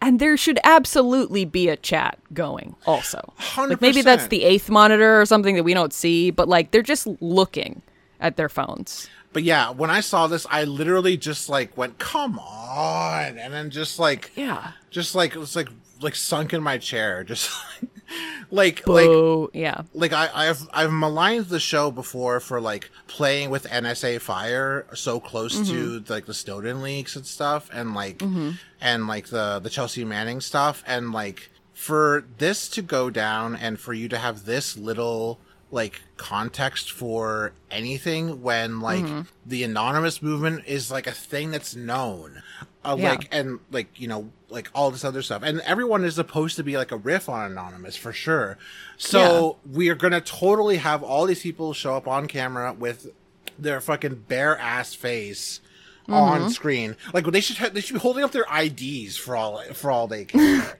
Right? Yeah. i don't know Yeah, this is it's it's so it's so clearly meant for an audience that isn't used to how anonymous works Yeah. and is trying to use that hacker collective to be like actually I'm not alone in this room and like pulling back the curtain and there's a bunch of people standing there for some reason. Like but it's on monitors so the way you show that is by showing their faces. Yeah. but like you could you could mute this scene. Dub over that joan is like we've created a software that allows us to hack into the hack into the cameras of computers and cell phones around the country. These are just some of the people who are looking at their phones right now and like it would look exactly the same. Because they're not reacting Yeah, in any no, way. no no. They're dead face I would- and yeah yeah they look like regular people. Yeah, like like like I want to congratulate all the people in this scene for getting their SAG card for being uh, uh for having a credited appearance in this television show, but also like come on. Come on, y'all. throwing a little peas and carrots peas and carrots on mute you know? Yeah, and, and and also like yeah, just like be just like from like an outsider standpoint, like having all these people's faces on on screen doesn't mean that your face is being shown. So that's why I think your idea for like the live stream is so important because it's like this guy he can't have his face seen and and like be like associated with this context because right as soon as he gets his face out there, as soon as he gets burned, as soon as he gets exposed, like not only is MI5 gonna shit can him, but Le is gonna come after him. Uh, huh. God, just thinking about this, this was the stupidest way for Joan to do this because she says, I called about 15 of them. So, not like I made a group call and people have been joining, but just I called a set number of them and this is what they all look like. Happy hunting! Eh, right? Like, he's a spy. He's a double agent spy. This is such a dumb idea. Bro, you're OPSEC. Go to go to Telegram. Go to Signal. Go away. Do not do a face reveal. This is not the time. I mean, it's it must be for like you know, just people that aren't very computer savvy. I just I just keep thinking of Carrie from Sex in the City, where she's like, "Oh God, he's online. Can he see me?" like, Oh my god! just yeah. because you can see someone doesn't mean they can see you. Yeah, yeah. Uh, Like, like I want to. I almost want to do it to edit of the scene where like she turns it all on and it's all like VTubers. and shit. And they're all like pointing and giggling and stuff. And then there's like Yes. a there's, then there is a Twitch chat where it's just like LL fucking like Mm-hmm. like dancing emojis and shit. Like uh, Got him, caramel dancing. yeah, Yeah. yeah, yeah. Yes. Get wrecked. Amazing. Get fucking wrecked, Sherrington. Yeah, So after that, he leaves. yeah. He says, "I'll deal with you and Holmes later." Right. man, and he leaves. Great. Yeah. So then Sherlock comes back from the, the police station and Joan gets a little sassy with him because she's like, while you're out, I figured out what the results were of the latest call, call number 17 that we were stuck on. Yeah, And Sherlock is like, wow, Joan, that's great. Like that's such a big you know that's such a useful breakthrough and she's like yeah and maybe we would have discovered it last night if you hadn't cut me Cut off me off. Yeah. Uh, and he gets he has this face of just like oh damn and i think this is not an argument in joan's favor yeah. i think this supports sherlock's position of the the more time apart you know anytime they spend apart is less time they're spending investigating and discovering things Yeah, she can't see past the fact that she needs that she wants to get out of there. She Yeah. can't, she can't see past that even for the fa- and and so nothing can contradict the fact that like she needs to be right in that moment. So when she Right. says you cut me off, okay, but like literally you're the one who's cutting off the relationship in this way. Right.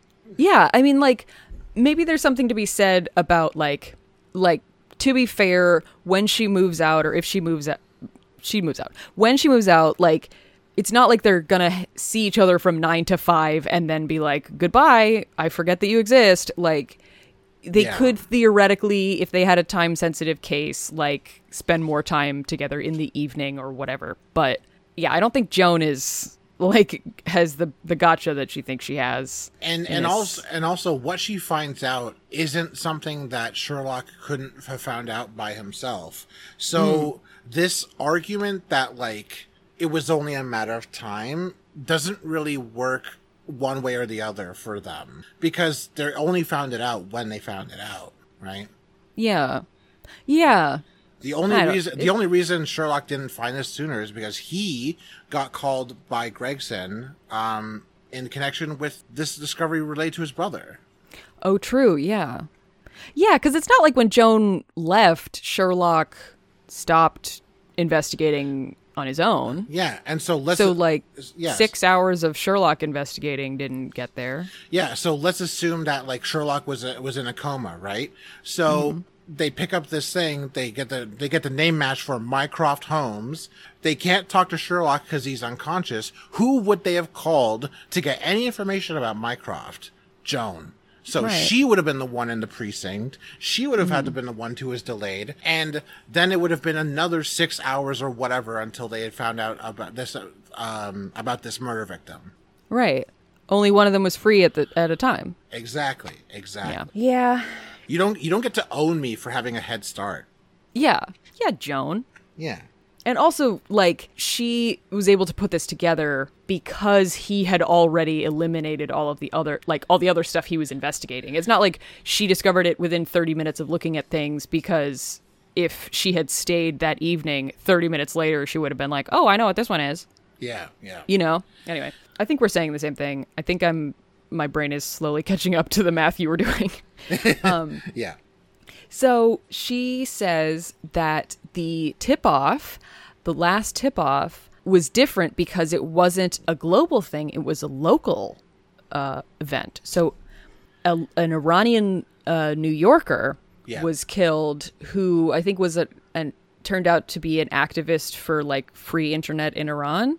Um, yeah. His name is Nadir Kadim.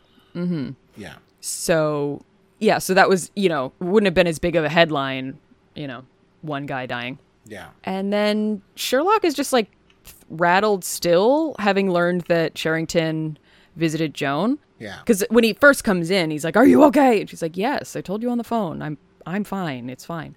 Yeah. And Sherlock is like, "I just, I still can't." I can't believe Sherrington visited you, and like I'm so mad at Mycroft for getting you into this, and none of this would have happened if Mycroft hadn't like been such a stupid idiot. And um, he says, so Sherlock says something about Mycroft always fucks things up, and Joan is like, well, he did, you know, he he wasn't trying to be a problem, and Sherlock says like, well, cancer cells don't mean to suffocate healthy ones.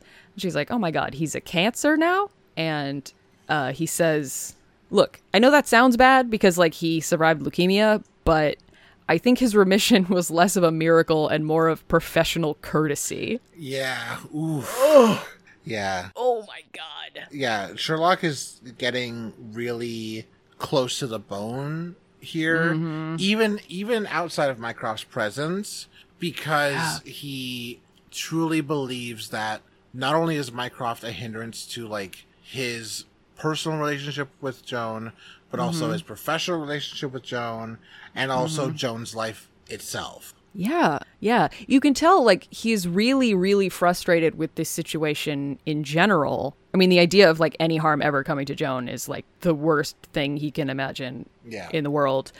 And so, like, being able to pin it on one person really focuses him and, like, makes him even more mad. And Joan's like, look, you keep going on about how it's Mycroft's fault, but it's not his fault. It's your fault. Sherlock's like, what? and she says, Sodomo Han. Yeah. You worked for him. You didn't know who he was. And so it cuts away from this, but, you know, we can assume that she explains the whole situation to him. Yeah, yeah. It's uh wow, yeah. It's weird. I feel like this this moment of Sherlock getting this revelation about Mycroft and his like his rejoining with MI6 could have gotten a lot more screen time. Hmm. Just because like it was a thing that Mycroft was afraid that, would cause Sherlock to break, that he would it would- Yeah. that it would almost make him like relapse because he wouldn't be able to handle the guilt basically. Yeah. And this is honestly, I mean, this is a low blow from Joan. I think Yeah. I hadn't really thought about it in the moment, but like this is a really mean way to present this information to him. Like especially given that it's something that like Mycroft did like voluntarily for Sherlock to protect him. She could have said like you keep blaming Mycroft, but you don't recognize that he's doing, you know, he only ever caused any of this because he loves you and he's trying to help you. right. Instead, she's like, You're not even recognizing that you're the fuck up. You're the reason that I am in mortal peril. Yeah. Which is just like the best way to make Sherlock feel maximum guilty about this. Yeah, and and it's so fucked up because like we've come a very long way from Joan saying like there's never a good time for me to bring up what I want to you to mm-hmm. now not only is she making Sherlock feel bad, she's explicitly going against what Mycroft said to do, hmm. which was to not tell Sherlock.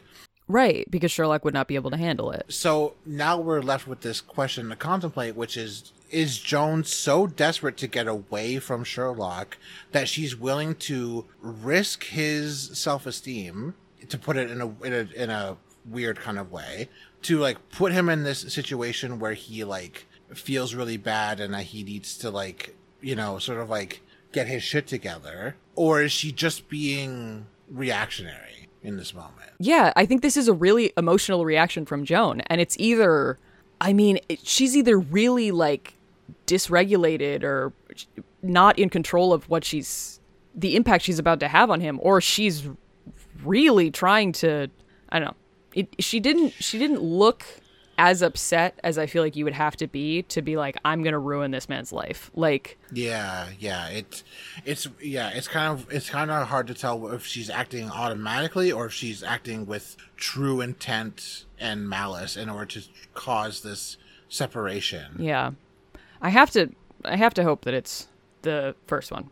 But she's also a Yeah. fictional character, so Yeah, I so- can just believe that that's what's happening and that will be what is happening. Yeah, yeah, So the next scene is Yeah. uh, Mycroft waking up on the couch in the library and Sherlock is sitting in a chair across from him and like turns on the lamp or whatever. Again a moment of Mycroft being a great spy, super easy to sneak up on. Um, yeah, so Sherlock, uh, I think he just says like Sodomo Han to Mycroft.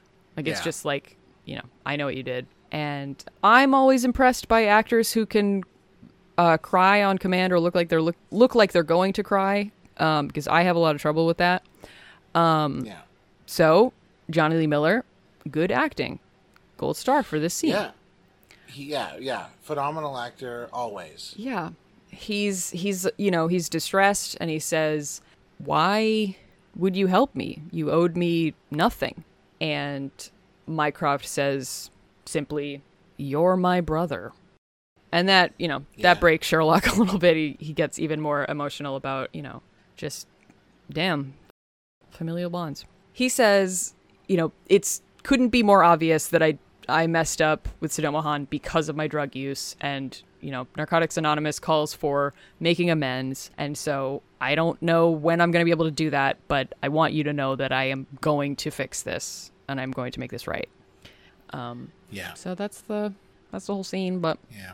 It's a it's another example of Sherlock's emotional thinking is that he is bent on this like idea that um you have to owe somebody something and you have to pay somebody back and you don't and you have to be in someone's debt uh to be like you know to sort of like have a closeness with them. And, and um for him to say that like he can't even necessarily like thank Mycroft for what he's done in a way that like you would normally associate with like trying to thank somebody for doing an altruistic deed. He the only way that Sherlock believes he can properly thank Mycroft is by giving him something like like he gave him. yeah, resolving the situation. Exactly. It's interesting because I think I think if Mycroft was having a problem, I could see like, oh, Diogenes is going out of business. I'm such an idiotic restaurant owner, and like, you know, Sherlock, I need your help to whatever. I could see Sherlock being like, mm, no, you're dope. Like, you have to own your own mistakes. But if Mycroft was in a serious as as serious a situation as Sherlock was, where he was going to go to prison, he probably would step in. And it's it's interesting that he can't really see that from the other side because he's always like outwardly like, "Oh, Mycroft, you're so stinky and like you're your hair sucks or whatever, like you're an ass." You're an ass. you're not an ass, you're an ass. But when it comes down to it, like that is still his brother. He's not actually going to, you know, throw him to the wolves. So anyway, it was a good scene. It was pretty short. yeah. Yeah. I think a lot of the stuff in this episode could have been explored a lot longer. yeah, for sure. For sure. So then we um we get a classic weird middle of the investigation method of getting new ideas. Joan Yep. shows up at this apartment that is painted landlord cream and Sherlock is like sitting crisscross applesauce on the floor in one of the rooms and she's like, "Why did you invite me to the murder apartment that um, Nadir Kadem was killed in?" And Sherlock's like, "Well, I wanted, you know, I wanted a new perspective. I've been looking at these photos and I haven't gotten any ideas yet, but I think this will, you know, spark my imagination or whatever." So he has recreated the splatter on the wall so that he can see it like in red paint, like so he can see it in person instead of just looking at the pictures. Yeah. Um, And basically, what he deduces in this scene is that given the blood pattern on the wall uh, rather than the ceiling, he feels that this wasn't an assassination necessarily, as it was claimed on a blog um, dedicated to Nadir Kadim. Not necessarily him specifically, but like you know, like the the politics that he was involved in and the cause that he was involved in. Um, Sherlock basically deduces that because the blood is all on the wall and in one sort of like similar plane of view, that it was a emotional killing and that it was somebody who was deeply angry at Nadir for something. yeah, because I think the official story or the the original thought was that he was killed with like a blunt object, like a baseball bat or something like that. And he's like, if you were doing Yeah. that, you'd be swinging the bat back and it would be flinging up onto the ceiling. Yeah, yeah, Yeah, exactly. And Yeah. so they um talking through that. Uh I think they're they're what are we doing? What's what's happening? Um yeah, so him talking to Joan about that like works works it through his brain and he's like, "Look at that. We just made a discovery. Our collaboration works, Joan." And he makes like puppy eyes at her. And Yeah. he says, you know, I since the, you came on, I have considered our relationship a kind of title um grand experiment. Yeah. And the results of the experiment have told me that it is possible for me to change. And so I will for you, for our partnership. And he just looks at her and just says, "Stay." And it's such a it's, oh, it's beautiful. Yeah. And um, Joan replies saying, you know, like you have you have this pull about you, you have this gravity, and I'm lucky to have fallen into your orbit but if I stay living with you, that's just what it's always going to be. She's basically like, I don't want to be the sidekick character from Arthur Conan Doyle's Sherlock Holmes adventure books of John Watson. I would like to be my own person and have my own adventure books. So, And she sh- and she should. She should. yeah, And she's and, and she also says that living with him will have consequences. Mm-hmm. they it does produce this great detecting work, but it also yeah, it hinders other things.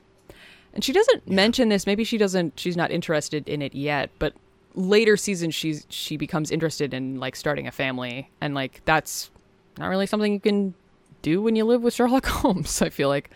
uh Yeah, yeah. Or well, that'll come up when it comes up, but she's Yeah, I mean yeah. she's like she wants to date people and you know, she eventually would probably want to get married or whatever, you know. You're not really going to like, "Yay, you can move in with me and my coworker roommate." you know. Yeah, yeah. So, Yeah, as be- as beautiful as the brownstone is, Mm-hmm. you know, uh, it's it's just not a two family house. that's only going to work when Sherlock and Belle get married because then it would still be all detectives and they would still be working their True. investigations. True. Um. so, yeah. Beautiful scene. We're not hypocritical. We're not hypocritical at all. No. I think it's a very normal standard to set that it would be intrusive to have some random person married to Joan move into the brownstone, but Belle fits right in. Yeah. It's science, you know? so Sherlock takes a second and he's like, hmm, I just figured out how Nadir Kadem was killed. And so now we we cut to a, a gastronomical public house, That's right. a pub Yeah. that serves food. And uh, Sherrington's there eating some British garbage. Wow. Um, I recently learned about the food called garbage plate. oh yeah, yeah, yeah, yeah. How? Uh, what? I mean, well, oh, I, I only know about garbage plate because of um. I think there was an episode of Binging with Babish that talked about it, but um. Apparently, Yeah. yeah. apparently it's a Rochester, New York specific thing. So shout out Sarah Sanajenya um, for being the real life person that I saw talking about a garbage plate recently. Yeah. But yeah, I was I was watching like a drag race uh, video of uh, Jaymes Mansfield talking to different queens, and she was like, "Oh, I've got to I've got to visit you in New York and make a garbage plate with you," and I was just like, "Why are you making up words?" Yeah. yeah. Why are you lying again? yeah, but uh, apparently it's a real thing. Weird. Um, yeah. I, I, I, I, I, I can't imagine what a vegetarian garbage plate would look like. Nacho cheese, ketchup, potato, chips, and vegan hot Oh. dogs. I don't know. Yeah. I don't know what's in a regular garbage plate actually. So Yeah, yeah, it's it's a lot of things, and I'm sure that if I got one wrong, that you know, you'd be executed. Yeah, yeah, Sarah would would personally come over here, hop the border, and fold me into a basketball and dunk me. Yeah. That's why she's so tall, is so that she can do that to people. Yeah, she's basically an alien from Space Jam. She's the monstar of our hearts. Uh, yeah, I don't know that that it it worked. That worked. Yeah. I'm gonna have more She- confidence in my bits. That that bit slayed. So Sherrington. So Sherrington is eating some British garbage, and um, Mycroft comes in and is like, "Hello, old chap," or whatever. And Yeah. Sherrington's like, "Oh, how do you know I would be here?" And Mycroft's like, "You're always talking about how they make the best shepherd's pie in New York City every time we come here." yeah. What a weird dish to get excited about. and also, again, with the fucking being a bad secret agent. I'm gonna go to the place Bro- I'm always talking about while I'm just after I've violently threatened some people. And also, I'm gonna be there, and I'm also gonna be eating a shepherd's pie, which is my favorite. I'm just a creature of habit, you know. Uh huh. I love to be reliable. I love for people to be able to just go to the first place they think of when they think of me.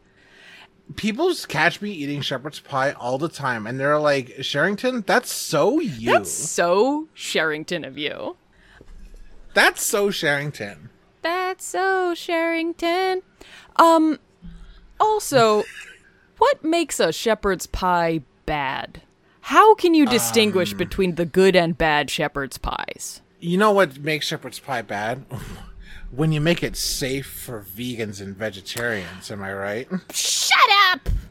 you meanie!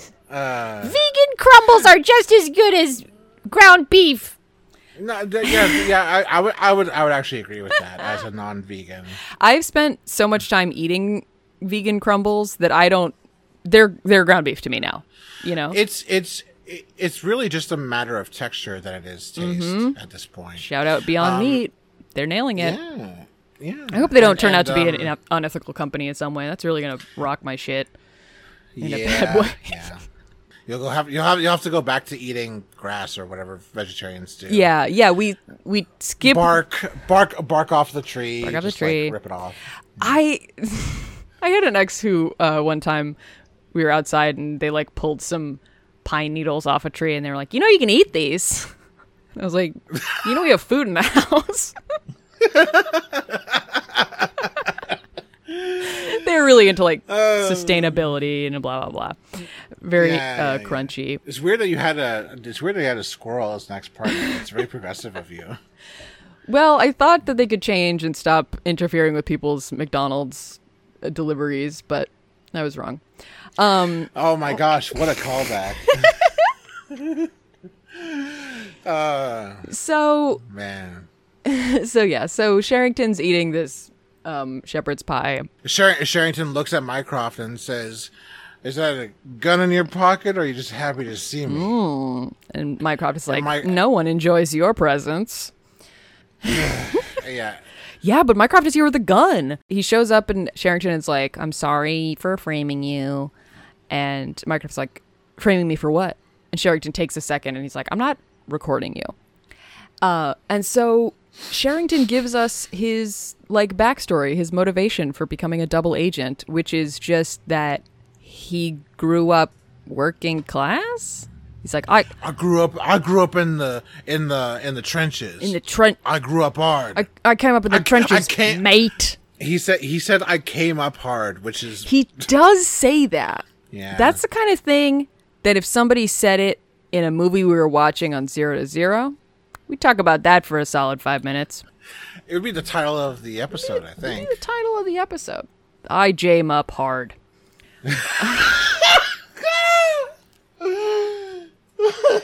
Uh. Um, Zero to Zero is a good podcast, and if you like Elemental P and you don't mind the penis jokes, you'll probably really enjoy Zero to Zero. Uh, Never mind the penis jokes. It's Val Flake. so yeah, he he's he calls Mycroft mate, and he says, "Oh, they don't like blokes like me, powers that be." So I decided to be a little fucker and be a spy, a double spy. He he's literally he's like, yeah, you know, I wanted to get back at the you know the man, and Mycroft is like by committing homicide and like treason, a lot. Guy's like, yeah, whatever. So Mycroft says he offers the guy like money. He's like, "Can you please unframe me for these crimes?" And uh, Sherrington basically says, "No. How about I kill you instead?" yeah. He also tells Mycroft that if if Mycroft kills Sherrington, a letter will get mailed to Le Milieu outing Mycroft. So they'll probably come after not only him but Sherlock and Joan as well. So Sher- Sherrington is like trolley problem. Either all three of you die or just you. That's my best offer for you. Yeah. This scene is also like very dramatic. So they're like kind of whisper talking, and I hated yeah. it.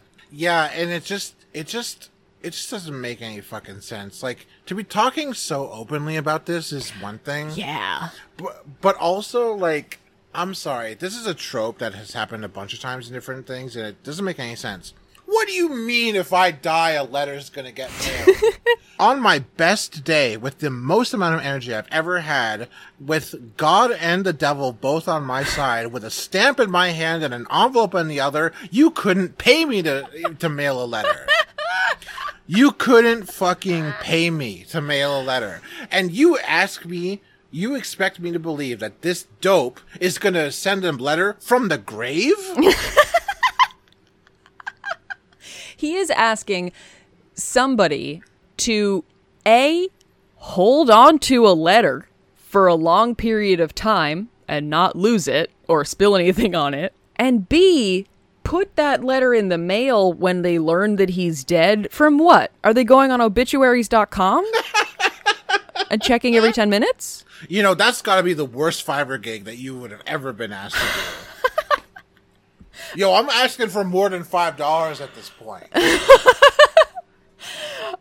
I also do love the idea that Sherrington doesn't have an accomplice and is just doing it himself. Yeah, seriously. I feel like when I'm sleepy, I procrastinate badly. If I was dead, it would be even worse. Exactly. I'd be like- That's what I'm saying. I'd be like, oh, I guess I gotta get around to that, and like climb out of my grave, and I would notice like one of my hands was half skeleton. Be like, ah, fuck. Like, how long has it been? Yeah, I'm gonna be, I'm gonna be one of those people who's like the worst haunting person. you know, it's like Uh-huh. it's like I'm one of the, I'm one of those poltergeists that just knocks over a book once in a while. Yeah. Oh no, we be- we better fix that bookshelf, honey. Okay, I know you won't because you keep saying, "Oh, I wish I were more more handy person," but you never pick up the tool, and you never pick up the hammer, you never pick up the nail, and you never nail me, and it just because the cycle goes on and on and on, and I'm sick of it, and I like knock over another book. And like the leather of the couch gets really loud. Yeah, you're like, ooh, this I- and I- lasagna's delicious. Oh, Just an awkward ghost who like doesn't want to haunt anymore because it's like, ooh, you guys have your Yeah. own thing going on. I see this relationship is haunted Oh my god. by miscommunication. Miscommunication. Um, I think Miscommunication is a tri- is a trifling mistress. Ladies and gentlemen, please welcome to the stage miscommunication. miscommunication. Amazing. Yeah, That's the kind of toddlers and tiaras competitions we should have. exactly. Miscommunication. Please read an I statement. You know?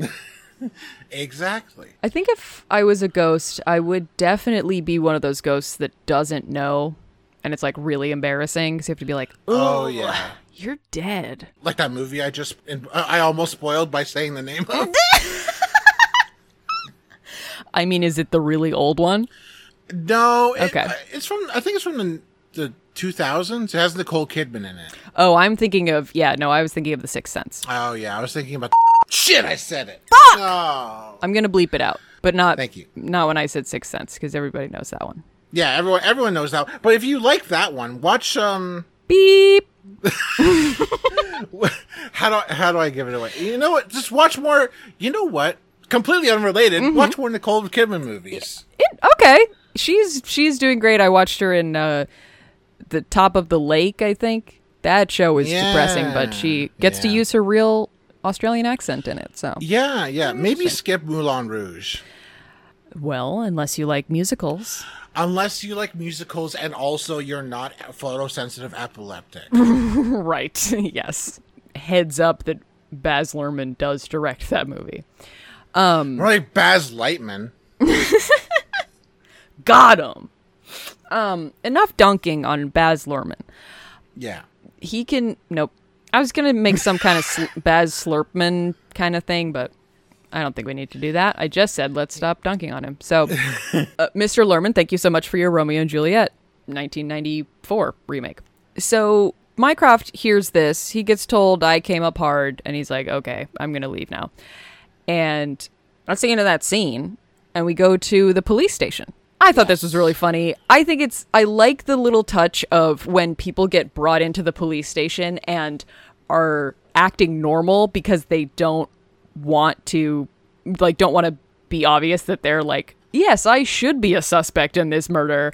So julian Afkhami is brought into the police station. Captain is like thank you so much for coming down and the first thing out of his mouth is this is an incredible inconvenience for me i had to close my store Yeah, yeah. captain is like oh yeah we'll just be a couple minutes thanks Even when you're uh, uh, an international spy and you have a mole in MI6 and you are a suspect in a murder, even then, Even then. nothing, nothing will override small business owner brain. People come to my bookstore because they know it's open 18 hours a day. If I lose that reputation, people will go somewhere else. Uh, yeah. Minutes away from being accused of a crime. And he's like, "Mm, I'd really rather not be here right now. I'd rather be working. I'd. ra- My other car is working. Um, My other car was broken into and had a had had a pretty lady inside. Used to And a surveil me. and a, and a British woman. Yeah, and a British man. Yes. Uh, Um. So yeah. So they bring him in, and they they get right to it. They're like, so Nadir Kadem uh, was killed, and fun fact about him, he was not assassinated. He was killed for personal reasons, and we know this because the blood spatter reflects that he was killed by having objects repeatedly thrown at him. So he was stoned to death, which is a very personal crime, very personal way to kill someone because it takes a bunch of time and effort and objects. And they're like, we know that it was you because you suspected him of effing your wife, um, of having an affair with your wife. And so you reached out to your British spy contact to look more into him. And when your spy friend called you and confirmed your cuckoldry, you went over and you freaking killed him.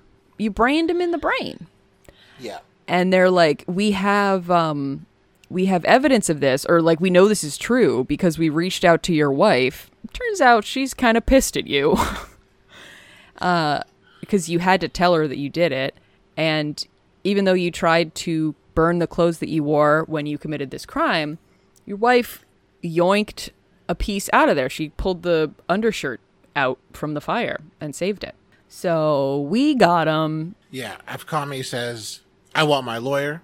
And uh, Gregson says, let me give you a little preview about what he's going to tell you. Tell us what you know about the MI6 mole, how you recruited him, and how he paid, how you paid him, blah, blah, blah. Or you'll never see uh, the light of day ever again. Uh-huh. Or some shit. The And classic then- cop thing of not asking more questions after someone says they want their lawyer, but like saying declarative statements that might uh, incentivize them to keep talking. Yeah, classic cop move. Uh, and and just I don't want to get too serious. Okay. But also, but it's weird that they the subplot, the Iranian uh, secret agent subplot, culminates in cuckoldry and stoning someone to death. Mm-hmm. It just it just seems like a little bit.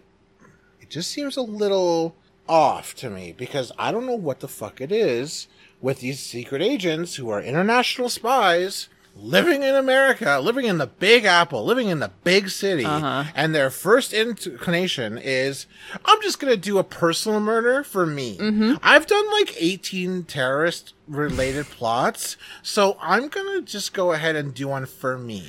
And what I'm gonna do is I'm gonna kidnap a man who is fucking my wife. They mm-hmm. never actually say how he found it out, but whatever. Let's just say he found out found some text. Yeah, whatever. he suspected. And yeah. I'm gonna kidnap this man, tie him up into uh, tie him up in a New York City loft apartment, and I'm gonna throw rocks at his head Until he dies. until he dies.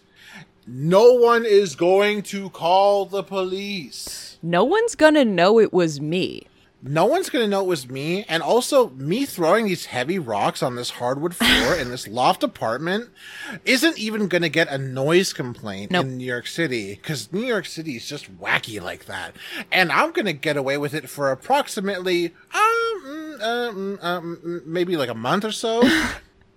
but I'm an international spy. So my state government has authorized me to act on their behalf on foreign soil. Uh, but I'm actually just going to go ahead and do stoning to death on my personal time. Yeah. This one is off the clock as a treat. It just, it just feels like such a limp end to the subplot because we don't ever see Julian like we don't ever we don't ever fucking hear Julian speak a word until he's in this precinct. Yeah. And we also never learn anything about Nadir really, other than that he was fucking Julian's wife. We see a headshot of him. we see a headshot of him, and that's about it. So even though we've heard uh, Julian Afkhami's name hundred, uh, dozens of times across both of these episodes, he was never. It was never a, a situation where it felt like this subplot could actually get some legs of its own mm-hmm. because the, the because the episodes were so inundated with Joan and Sherlock's like relationship changing in dramatic ways mm-hmm. that they couldn't have time for this thing. And basically what it ended up amounting to was an international spy from Iran was done in by doing a personal vendetta murder against somebody who was uh, sleeping with his wife. Yeah. An, an international spy from the British Secret Service was a mole for this international spy from Iran. And he, the only reason he was a double agent was because he was working class and somehow wanted to get back at his employers. Uh-huh. He employed a man whose uh, brother was known worldwide as a good detective. And he brought, hi- and, and, and he, it just, And told the good detective that, hey, I know you know I'm the spot. I'm the mole, by the way. yeah, it's just, it's just, Just dumbos all around. yeah, it just it just becomes this situation where you're just like at the end of it, you like it felt like there could have been a situation where like Sherlock at the end like like like tells like like lays it all out for for Watson or like is laying it all out for for whoever, Mm-hmm. and then they just look at each other and just be like, well, that's a bit of a limp ending. Yeah. The personal murder thing is so weird. It's always like whenever they have a, a big plot, like some kind of conspiratorial thing going on, and then there it just turns out to be a personal murder, it's almost like a throwaway. Like they might as well just be like, eh, never mind about that one. That one actually doesn't really count. why'd you why'd you kill them? Oh, just because I wanted to. I was mad at him, so yeah, Yeah. it's so like because if he's a spy, if even if he wanted to do a personal murder, take him in an al- to an alleyway, kill him the way spies do, but yell at him first or something. I don't know, like yeah, what, yeah, yeah. or get, just- dispose of the body in a more discreet way. Anything. Yeah. Yeah, this this is weird because it the reason why I think it's so important to point this out on a show like this is because again, like I've mentioned before, like this show plays and we'll get to it later in the episode, but also like I know we've been running long, but like there's like this element of the show where they play nice with NSA and CIA and whatever. Mm-hmm. Like they like they like they begrudgingly do so. Mm-hmm. But they also have taken the opportunity over the past two ep- two two episodes, this episode and the last one, to really like hammer in the kind of like negligence or like inadequacy or like old fashionedness of like other international spy agencies. Mm-hmm. And so it's weird for a show to like begrudgingly hand it to NSA and CIA assets, like to also turn around and be like, and MI6, oh, they're just a bunch of cabal people, like, Yeah. and uh, and like, look, a we bunch made of this old joke- geezers. we made this joke about them overthrowing world governments. Don't look up what the CIA did in the '60s, though. Right. Yeah. We also we're also making fun of this Iranian spy who definitely just just like just went back on his Iranian instincts to carry out a personal murder. Right. Also, don't look at also don't look into how uh the Iranian Revolution like completely fucked over um uh, the American public by changing American public media and transforming it into a 24 hour news cycle, which completely lambasts us and traumatizes us on a daily basis. But, you know, isn't it funny that he got mad and he stoned the other guy? He couldn't help it. it is very yeah it is very weird to have both characterizations of because if you're gonna have the like oh international you know organizations are all still full of doofuses because people are just doofuses. But then to also have like and the NSA is like Big Brother. They can get anything they want at any time and they're always watching and they're like evil but necessary. Like they're they don't have doofuses too? Okay. Cool. Okay. bet. Yeah, and yeah, so they get this. Uh, so after they they talk with Afkhami, you know, they they you know, Bell says Bell, gets his in. third line of the episode. Second line of the episode. Yeah, Yeah, and he says that there's a British national who's turned up at the morgue, mm-hmm. and uh, you know, just a very obvious like commercial moment where it's like, Yeah. they like have a have a close up on Sherlock's face as he looks very nervous, and Yeah. they uh, Watching it on we- Hulu though, it was like there's a British national in the morgue, and you're like, oh no, is it Mycroft? No. The just next shot is Sherrington's body. Yeah, Sherrington with two um two gunshots in the cheek. Mm-hmm. Um and you know, uh Gregson, you know, looks at Sherlock, looks at Watson, looks at looks at Bell and says, Put out a finest message for Mycroft. Yeah.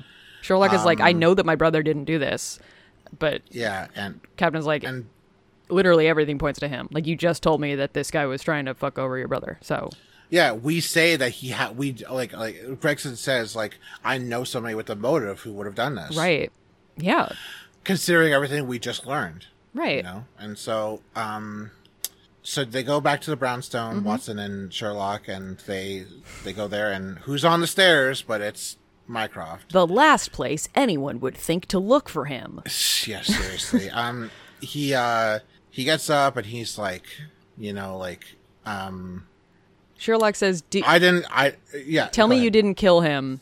You didn't kill that man." And and Mycroft says, "I did not kill that man, but I did help." but i had a hand yeah and he says he uh, um mycroft basically says like sherrington he tells them what sherrington told him in the pub He fully And then- recaps the scene that he had. like, yeah, yeah, and it's just like okay, okay, we know this. Yeah, part. we But, just saw but that. Yeah, he says um, he basically traded MI6 secrets to the NSA so that the Mm-hmm. NSA would send McNally, Dean, to basically take care of Sherrington. so they they the NSA reached out to their own contacts in Le Milieu.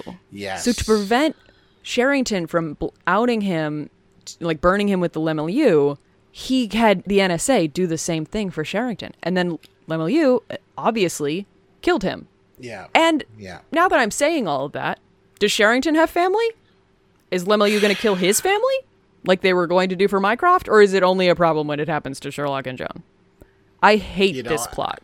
I Yeah, at yeah, at this this point, because at this point you would have to say to yourself, okay, Mycroft better be hoping that Sherrington didn't have family or didn't have like other assets, or like what if what if Sherrington was the handler for other agents who weren't corrupted, who weren't, you know, what's going to happen to them? You know, Yeah. like you know, like like don't have to like cry too hard for the agents of, of states or whatever, but like, oh my god, and like yeah, so of course working with McNally like brings it's a it's a, whole other set of circumstances because now McNally's going to have this thing to hang over Sherlock, someone who Yeah. he already doesn't like working with, yeah and Sherlock and Watson kind of team up against Mycroft here. yeah they're both They- like what the fuck? yeah, Watson says like we were gonna we said we would handle it. We were and working on Sherlock's this, like Sherlock's like we would have helped. Like I literally sat you down and said that in order to pay you back for you sacrificing your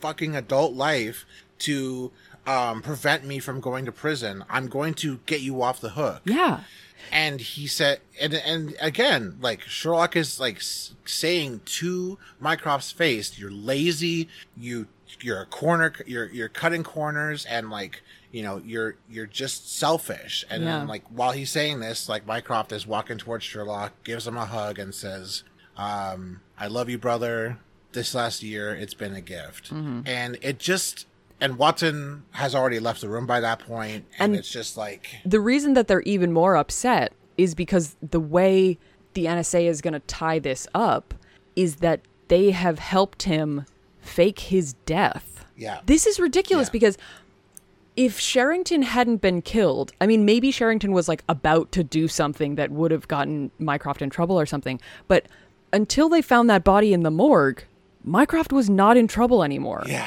Like they had the guy saying my, the mole was Sherrington, blah blah blah. Like Sherrington would have been arrested or brought back to MI6 to be, you know, given a finger wagging and put back on the street or whatever they, you know, whatever they do with spies. But like yeah he didn't he didn't have to do this. And Jones says like we were working on it. Like you know we were working on it and And- and he yeah, says i did and- what i had to do yeah. it's like you liter- literally no one asked you to do this Yeah, yeah. It literally became a situation where you know we're supposed to see this as like a as like Mycroft making taking responsibility Uh-huh. for his own act, for for something, Right. even though he's not responsible for anything. He's caught up in it. Mm-hmm. It's like it's like an escort mission where at the end the person who you're carrying from the beginning of the mission to the end throws themselves in front of a train. Right. Yeah. Because they because because they're like oh, oh the only reason we're going through this level is my fault. I, I i'm gonna fix it. And then they just they just absolutely kneecap themselves. Yeah. and and not only that it's like okay you haven't cleared you haven't actually cleared up any of the air with with William and you Mm-hmm. because they still know sherlock exists and they still know watson exists Yeah. so the fact is, is that you've not actually prevented the deaths of Sherlock and Watson. You've prevented your own death by metaphorically killing yourself and and leaving Sherlock and Watson to blame. They've already put the they've already pointed a gun at Watson. So the fact that she's still alive is going to make her a target. why even include Le Milieu in this plan at all? Because if you tell them, "Hey, there's a mole," there there's a mole, and like one of your contacts is a mole or whatever. Why wasn't why wasn't Iran and MI6 enough? Why did they have to include Le Milieu again? Yeah, and what is going to make Le Milieu be like, "Oh, great, thank you for giving us the one guy who was doing that." Now that we know that we had a mole, we have a you know we have an OPSEC problem. Sounds like we took it. Sounds like we took care of it by killing the one guy. Thanks. like MI6 and and the NSA have both have their hooks in Le Milieu. They are not an agency. They're not. They're just a gang of international like criminals. Yeah. you know, like like Mycroft speaks about Le Milieu like they're like the boogeymen. Like they're like like they, they employ John Wick or something. Yeah. it's like. It's like, like no, like they're they're an international crime syndicate. Like they're not gonna, you know, they're gonna have grudges, sure, and they're gonna take action whenever they can. But like, you're kicking the hornet's nest when Right. the hornet's nest you you already had that one big kick of the hornet's nest and you got stung and you almost got joan stung Right. and now Stop bringing over Now- hornets' nests to kids. literally literally stop it it's just yeah it's just uh Yeah. I, I, I totally see the story beat they were trying to go for of like, no, Sherlock, you don't have to take care of me. I'll do it. But it totally falls flat in this moment where it's just like, why? Yeah. Nobody, thanks. Nobody liked this. Like, yeah. yeah so, you know and and and what's going to end up happening outside of this is you know anyone who sherrington grew up with who had any contact with him or was his friend is going to be immediately targeted by Le Milieu, like like according to this big plan Right. and um the people who worked at diogenes are going to lose their job like, and it's just uh, is Julian Afkhami going to go to prison and then get killed in prison by somebody in Le Milieu? Like, Yeah. may- maybe? I, yeah, it's. yeah. Mycroft is so lucky he's fictional because I'm so pissed at him. Yeah i would i would kick his ass if he was real If he was real, it's on site. I'm taking a plane to England or wherever the wherever the fuck he's going. Because that's the Yeah, other thing he- about him faking his death is like obviously he can't hang out. he can't be in New York anymore. He can't be in England anymore. He can't go to Rome or anywhere else that Le Milieu would, you know, have people that would recognize him. So, yeah. yeah So that's yeah. that's Mycroft. He leaves. Um, Sherlock, you can see when he's hugging Sherlock, you can see that Sherlock is like emotional in more ways than just being like annoyed. Like he is also, you know, touched by this grand gesture, sad that he's not going to be able to see his brother anymore, et cetera, et cetera. Um, but yeah, I Yeah. I personally am just annoyed. yeah He yeah. then goes upstairs and sees, or this is, I guess, later in the night or something, later in the evening. Um, Yeah. Sherlock sees Joan in her room talking on the phone with someone about a month to month lease, coming to see the place, blah, blah, blah. And he goes back downstairs. He goes up the ladder to his bookshelf, his like tall top bookshelf, and opens up the book with the secret compartment and takes out the little bag of heroin with the Pringles man on it from that episode back when that happened. Yeah, that was um Paige. Page's house Yes. um, from uh, season one, right? I do not remember. Yeah. I do not remember when it happened, but it did happen. And then um he puts it in his pocket. We don't, you know, we don't see him do anything with it. And maybe as, you know, as an alternative to using or maybe as just another thing, he goes back to the um cabal room, the Yeah, yeah. club for gentlemen um, and is like, hey, so Sherrington offered me a job the other day. Was that like bullshit? Yeah, or- like, was he like playing me or is it like, was that JK or.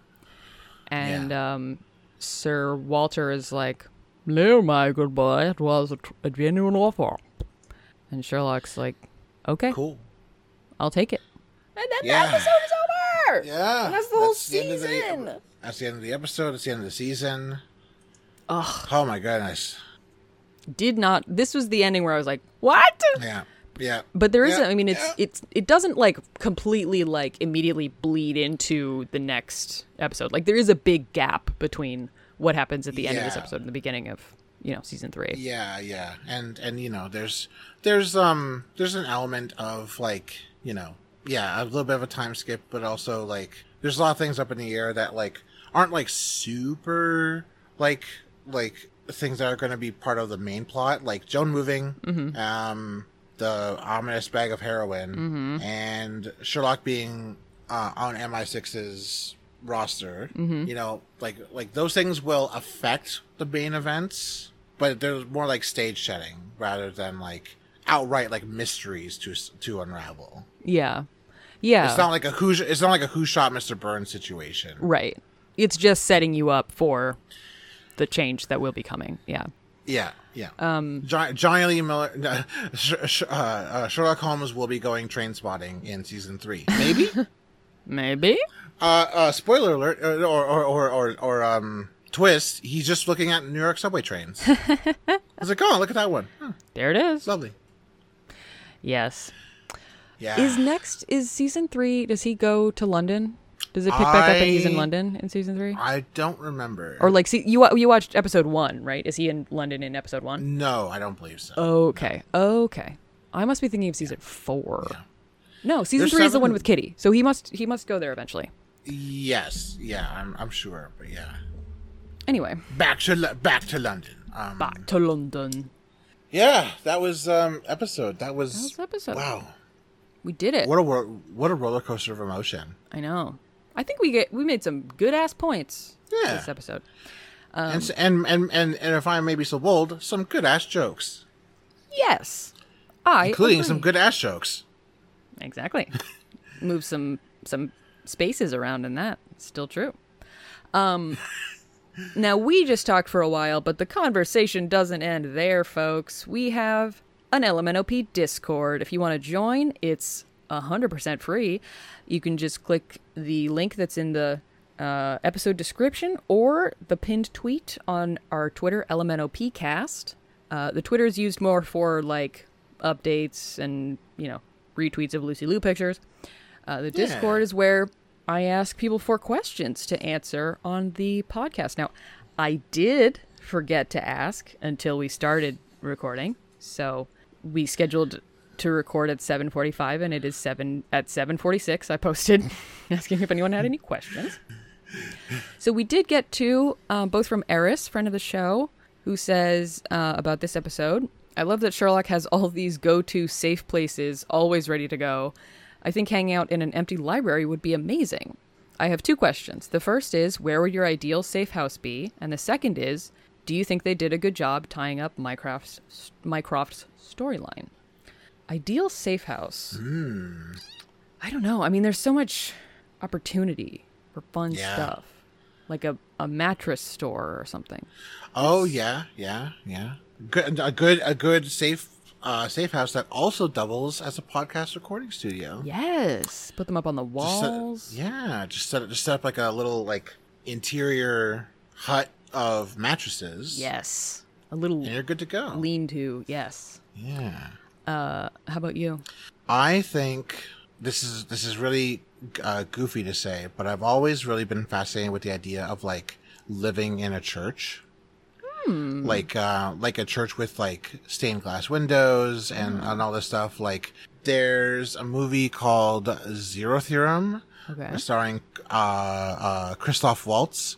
Um and it's he li- he plays a character who lives in like a super cyberpunk futuristic world, but like his home is a church Huh. and it's really cool and it's like very like super goth and interesting and very Yeah. like and very aesthetically pleasing so an abandoned church would be a great i think a, a safe pick for me because you know, well you know due to uh, a myriad economic factors there are not there are more than one abandoned church in my city so Oh. um like an abandoned church with like boarded up windows and stuff like Mm-hmm. i would love to turn that into a safe house um Nobody else would like think to go in it. exactly and and you know and and if and if i'm being pursued by vampires they can get fucked There you go. Doubly secure.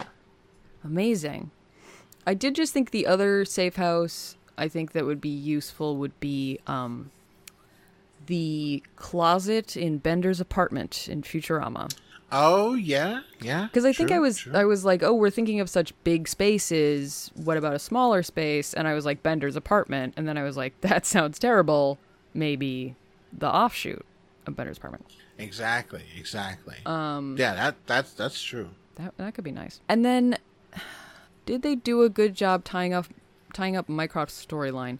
I think they did a good job of convincing me that he is not coming back. Because like even when characters die on shows, I'm always like, well, you never know. yeah I'm, I'm the same way i i can't really be convinced even if the show's not like a supernatural Yeah. like like thriller magic show or whatever yeah. Um, no, I, f- I feel like, yeah, I, I think I, I agree with you that they've convinced me that Mycroft's not coming back, and I hope he doesn't. I hope that bitch stays dead.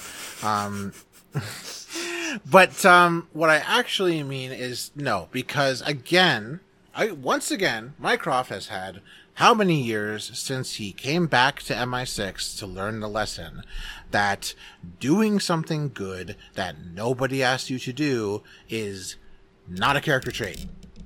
No. It's it's it's a it's it's not a it's not a good thing. It's not a bad thing. It's just nothing. Doing Because doing something dramatic that nobody asked you to do and you didn't talk about the consequences about with people before you do it does not make it heroic. It just makes it dramatic. One hundred percent, and and and and and and and we go back to Mycroft bailing out um, uh, uh, Sherlock from uh, Saddam Mohan and being involved in that whole thing, to um, him giving up his life so that, uh, or in a metaphorical way, to semi kind of not really not endanger the lives of his girlfriend, quote unquote, and his brother. So, so going all the way back to the Saddam Mohan thing, like he insists that Sherlock wouldn't have listened to him back then, mm-hmm. but also why wouldn't he? Like, like, like. There's never been a point where Mycroft's come up to some, come up to Sherlock and been like, "This thing's happening and it's weird and fucked up, and you should look into it." And Sherlock would definitely say no Right. you know Sherlock loves a mystery even when he was deep within his addiction like he he was still somebody who was taking on these responsibilities these tasks Yeah. you know so i don't know it's it's just it's a whole thing and it, and i think like it's really kind of fucked up for mycroft to have come this far in this show and not learned a goddamn thing Yeah. Yeah. I think that's the the thing for me is it's it's kind of funny like I feel like if what they were trying to do is characterize Mycroft as like kind of a boneheaded like uh like stubborn guy who can't accept help from his brother like when it's the most important that he does then they did a great job of tying up Mycroft's storyline because that's exactly you know how I feel about him. It, he does it is a very final thing and it is absolutely like something that a guy like that would do, but it's very unsatisfying as far as like like narratively I think it's fine, but as a person like seeing another person do something, I'm like, dude, what are you doing? What the fuck? Yeah. You know, like maybe his his story is a tragedy instead of a comedy. Yeah. Yeah. So. in that way, it feels like if that was what they were going for, it's a success. But I also don't necessarily even still feel bad for Mycroft. I don't. I think they did want him to seem heroic and self-sacrificing with this, Yeah. but it it doesn't. Yeah. doesn't hit Doesn't that way. land. So, fuck Yeah. Mycroft. Enjoy being dead. Beach. Yeah. There's so many places he can go. Still, you know. Well, there's one thing that we can definitely say about Mycroft is that he's not an asset anymore. He's still just an ass. just an ass. You know what they say about being an asset? It makes an ass out of ET. so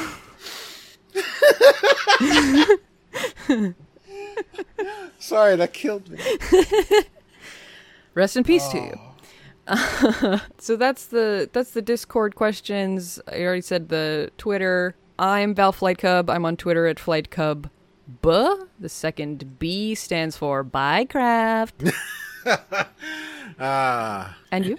and I'm Joe. I've been your uh, uh, co-host guest on this excursion. Yes, it's have. been so fun to go through this journey, and yeah, I'm excited to talk more in the future about Mycroft and what? No, may- maybe not Mycroft. I mean, we can talk about him whenever we want, but yeah, it's not yeah, gonna be new true, stuff. true, yeah. yeah, yeah. Just like I bet his hair still sucks wherever he is. mid season Um, four. and another thing about Mycroft. yeah, but um, yeah, when I'm not uh guessing on cool podcasts and whatever, Mm. you can find me on Twitter at friend of the show, Hell yes. where I'm making good jokes all the time. Yes. Some very retweetable tweets on there, if I Yeah. say so myself. You'll never be wrong retweeting from John.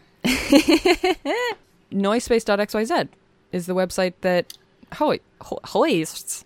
It hoists the podcast. Hosts Elemental P. I didn't know that. I didn't know that Noisepace.xyz went French Canadian. It's Mm-hmm. kind of Yeah, it's kind of problematic. XYZ. Yeah, it's kind of problematic now. Yeah. What other podcasts are on there? Zero to Zero, like we mentioned. Uh, Kyle X. So Why? so many podcasts. There's Fear Baiting, which is on a little break right now, but So much know, backlog, though. so much backlog and it's so good. I've been on I've been on fear baiting and you know it's Yes. it's it's a really good time. It is. Even if you don't like horror movies, there's a great episode. And there's a great episode with you, Val, on there. Thank you. Where you talk about the mummy. Yes. And there are two other episodes with me. Yes. Yes. Wait, two? No, one. Two. No, yeah, because it's the Love Witch and the Yes. uh, Dark Half or something. I don't remember what the other one was called. Wait, no, three more because there was the there's the one about the evil twin. There's one about a demon, and there's one about the Love Witch. Yeah. I don't remember what they're called. It's fine. Yeah. the demon, the love witch, and the other two, aka my next D and D party. That would be a pretty good, pretty pretty good D and D party. Can you play twins? Oh, that's a great question. I would allow it as a DM. I would allow it. Nice. You know, you you'd, you'd you'd have to manage two characters, but if they're like twins, like the Shining twins, that are basically the same person, yeah, I, I would allow it. Or like those ones from um, the the the uh, the little twins from Nintendo who wear big puffy jackets. I don't know. Oh, the Ice Climber twins. Ice Climber twins. Yeah. Yeah, because they're basically, you know, they're two people, but they take one turn. Anyway, Yeah, Joe and I are going to continue um, homebrewing an entire D and D race called Twins after recording. um, but Joe, thank you so much for being on. It was a pleasure as always, and um, I look forward to the next next episode with you, whenever that is. for sure. Yeah, one hundred percent. And to you, Listeners like you, thank you for listening. This marble will keep on rolling. Goodbye. She's watching the detectives. Ooh, he's so cute.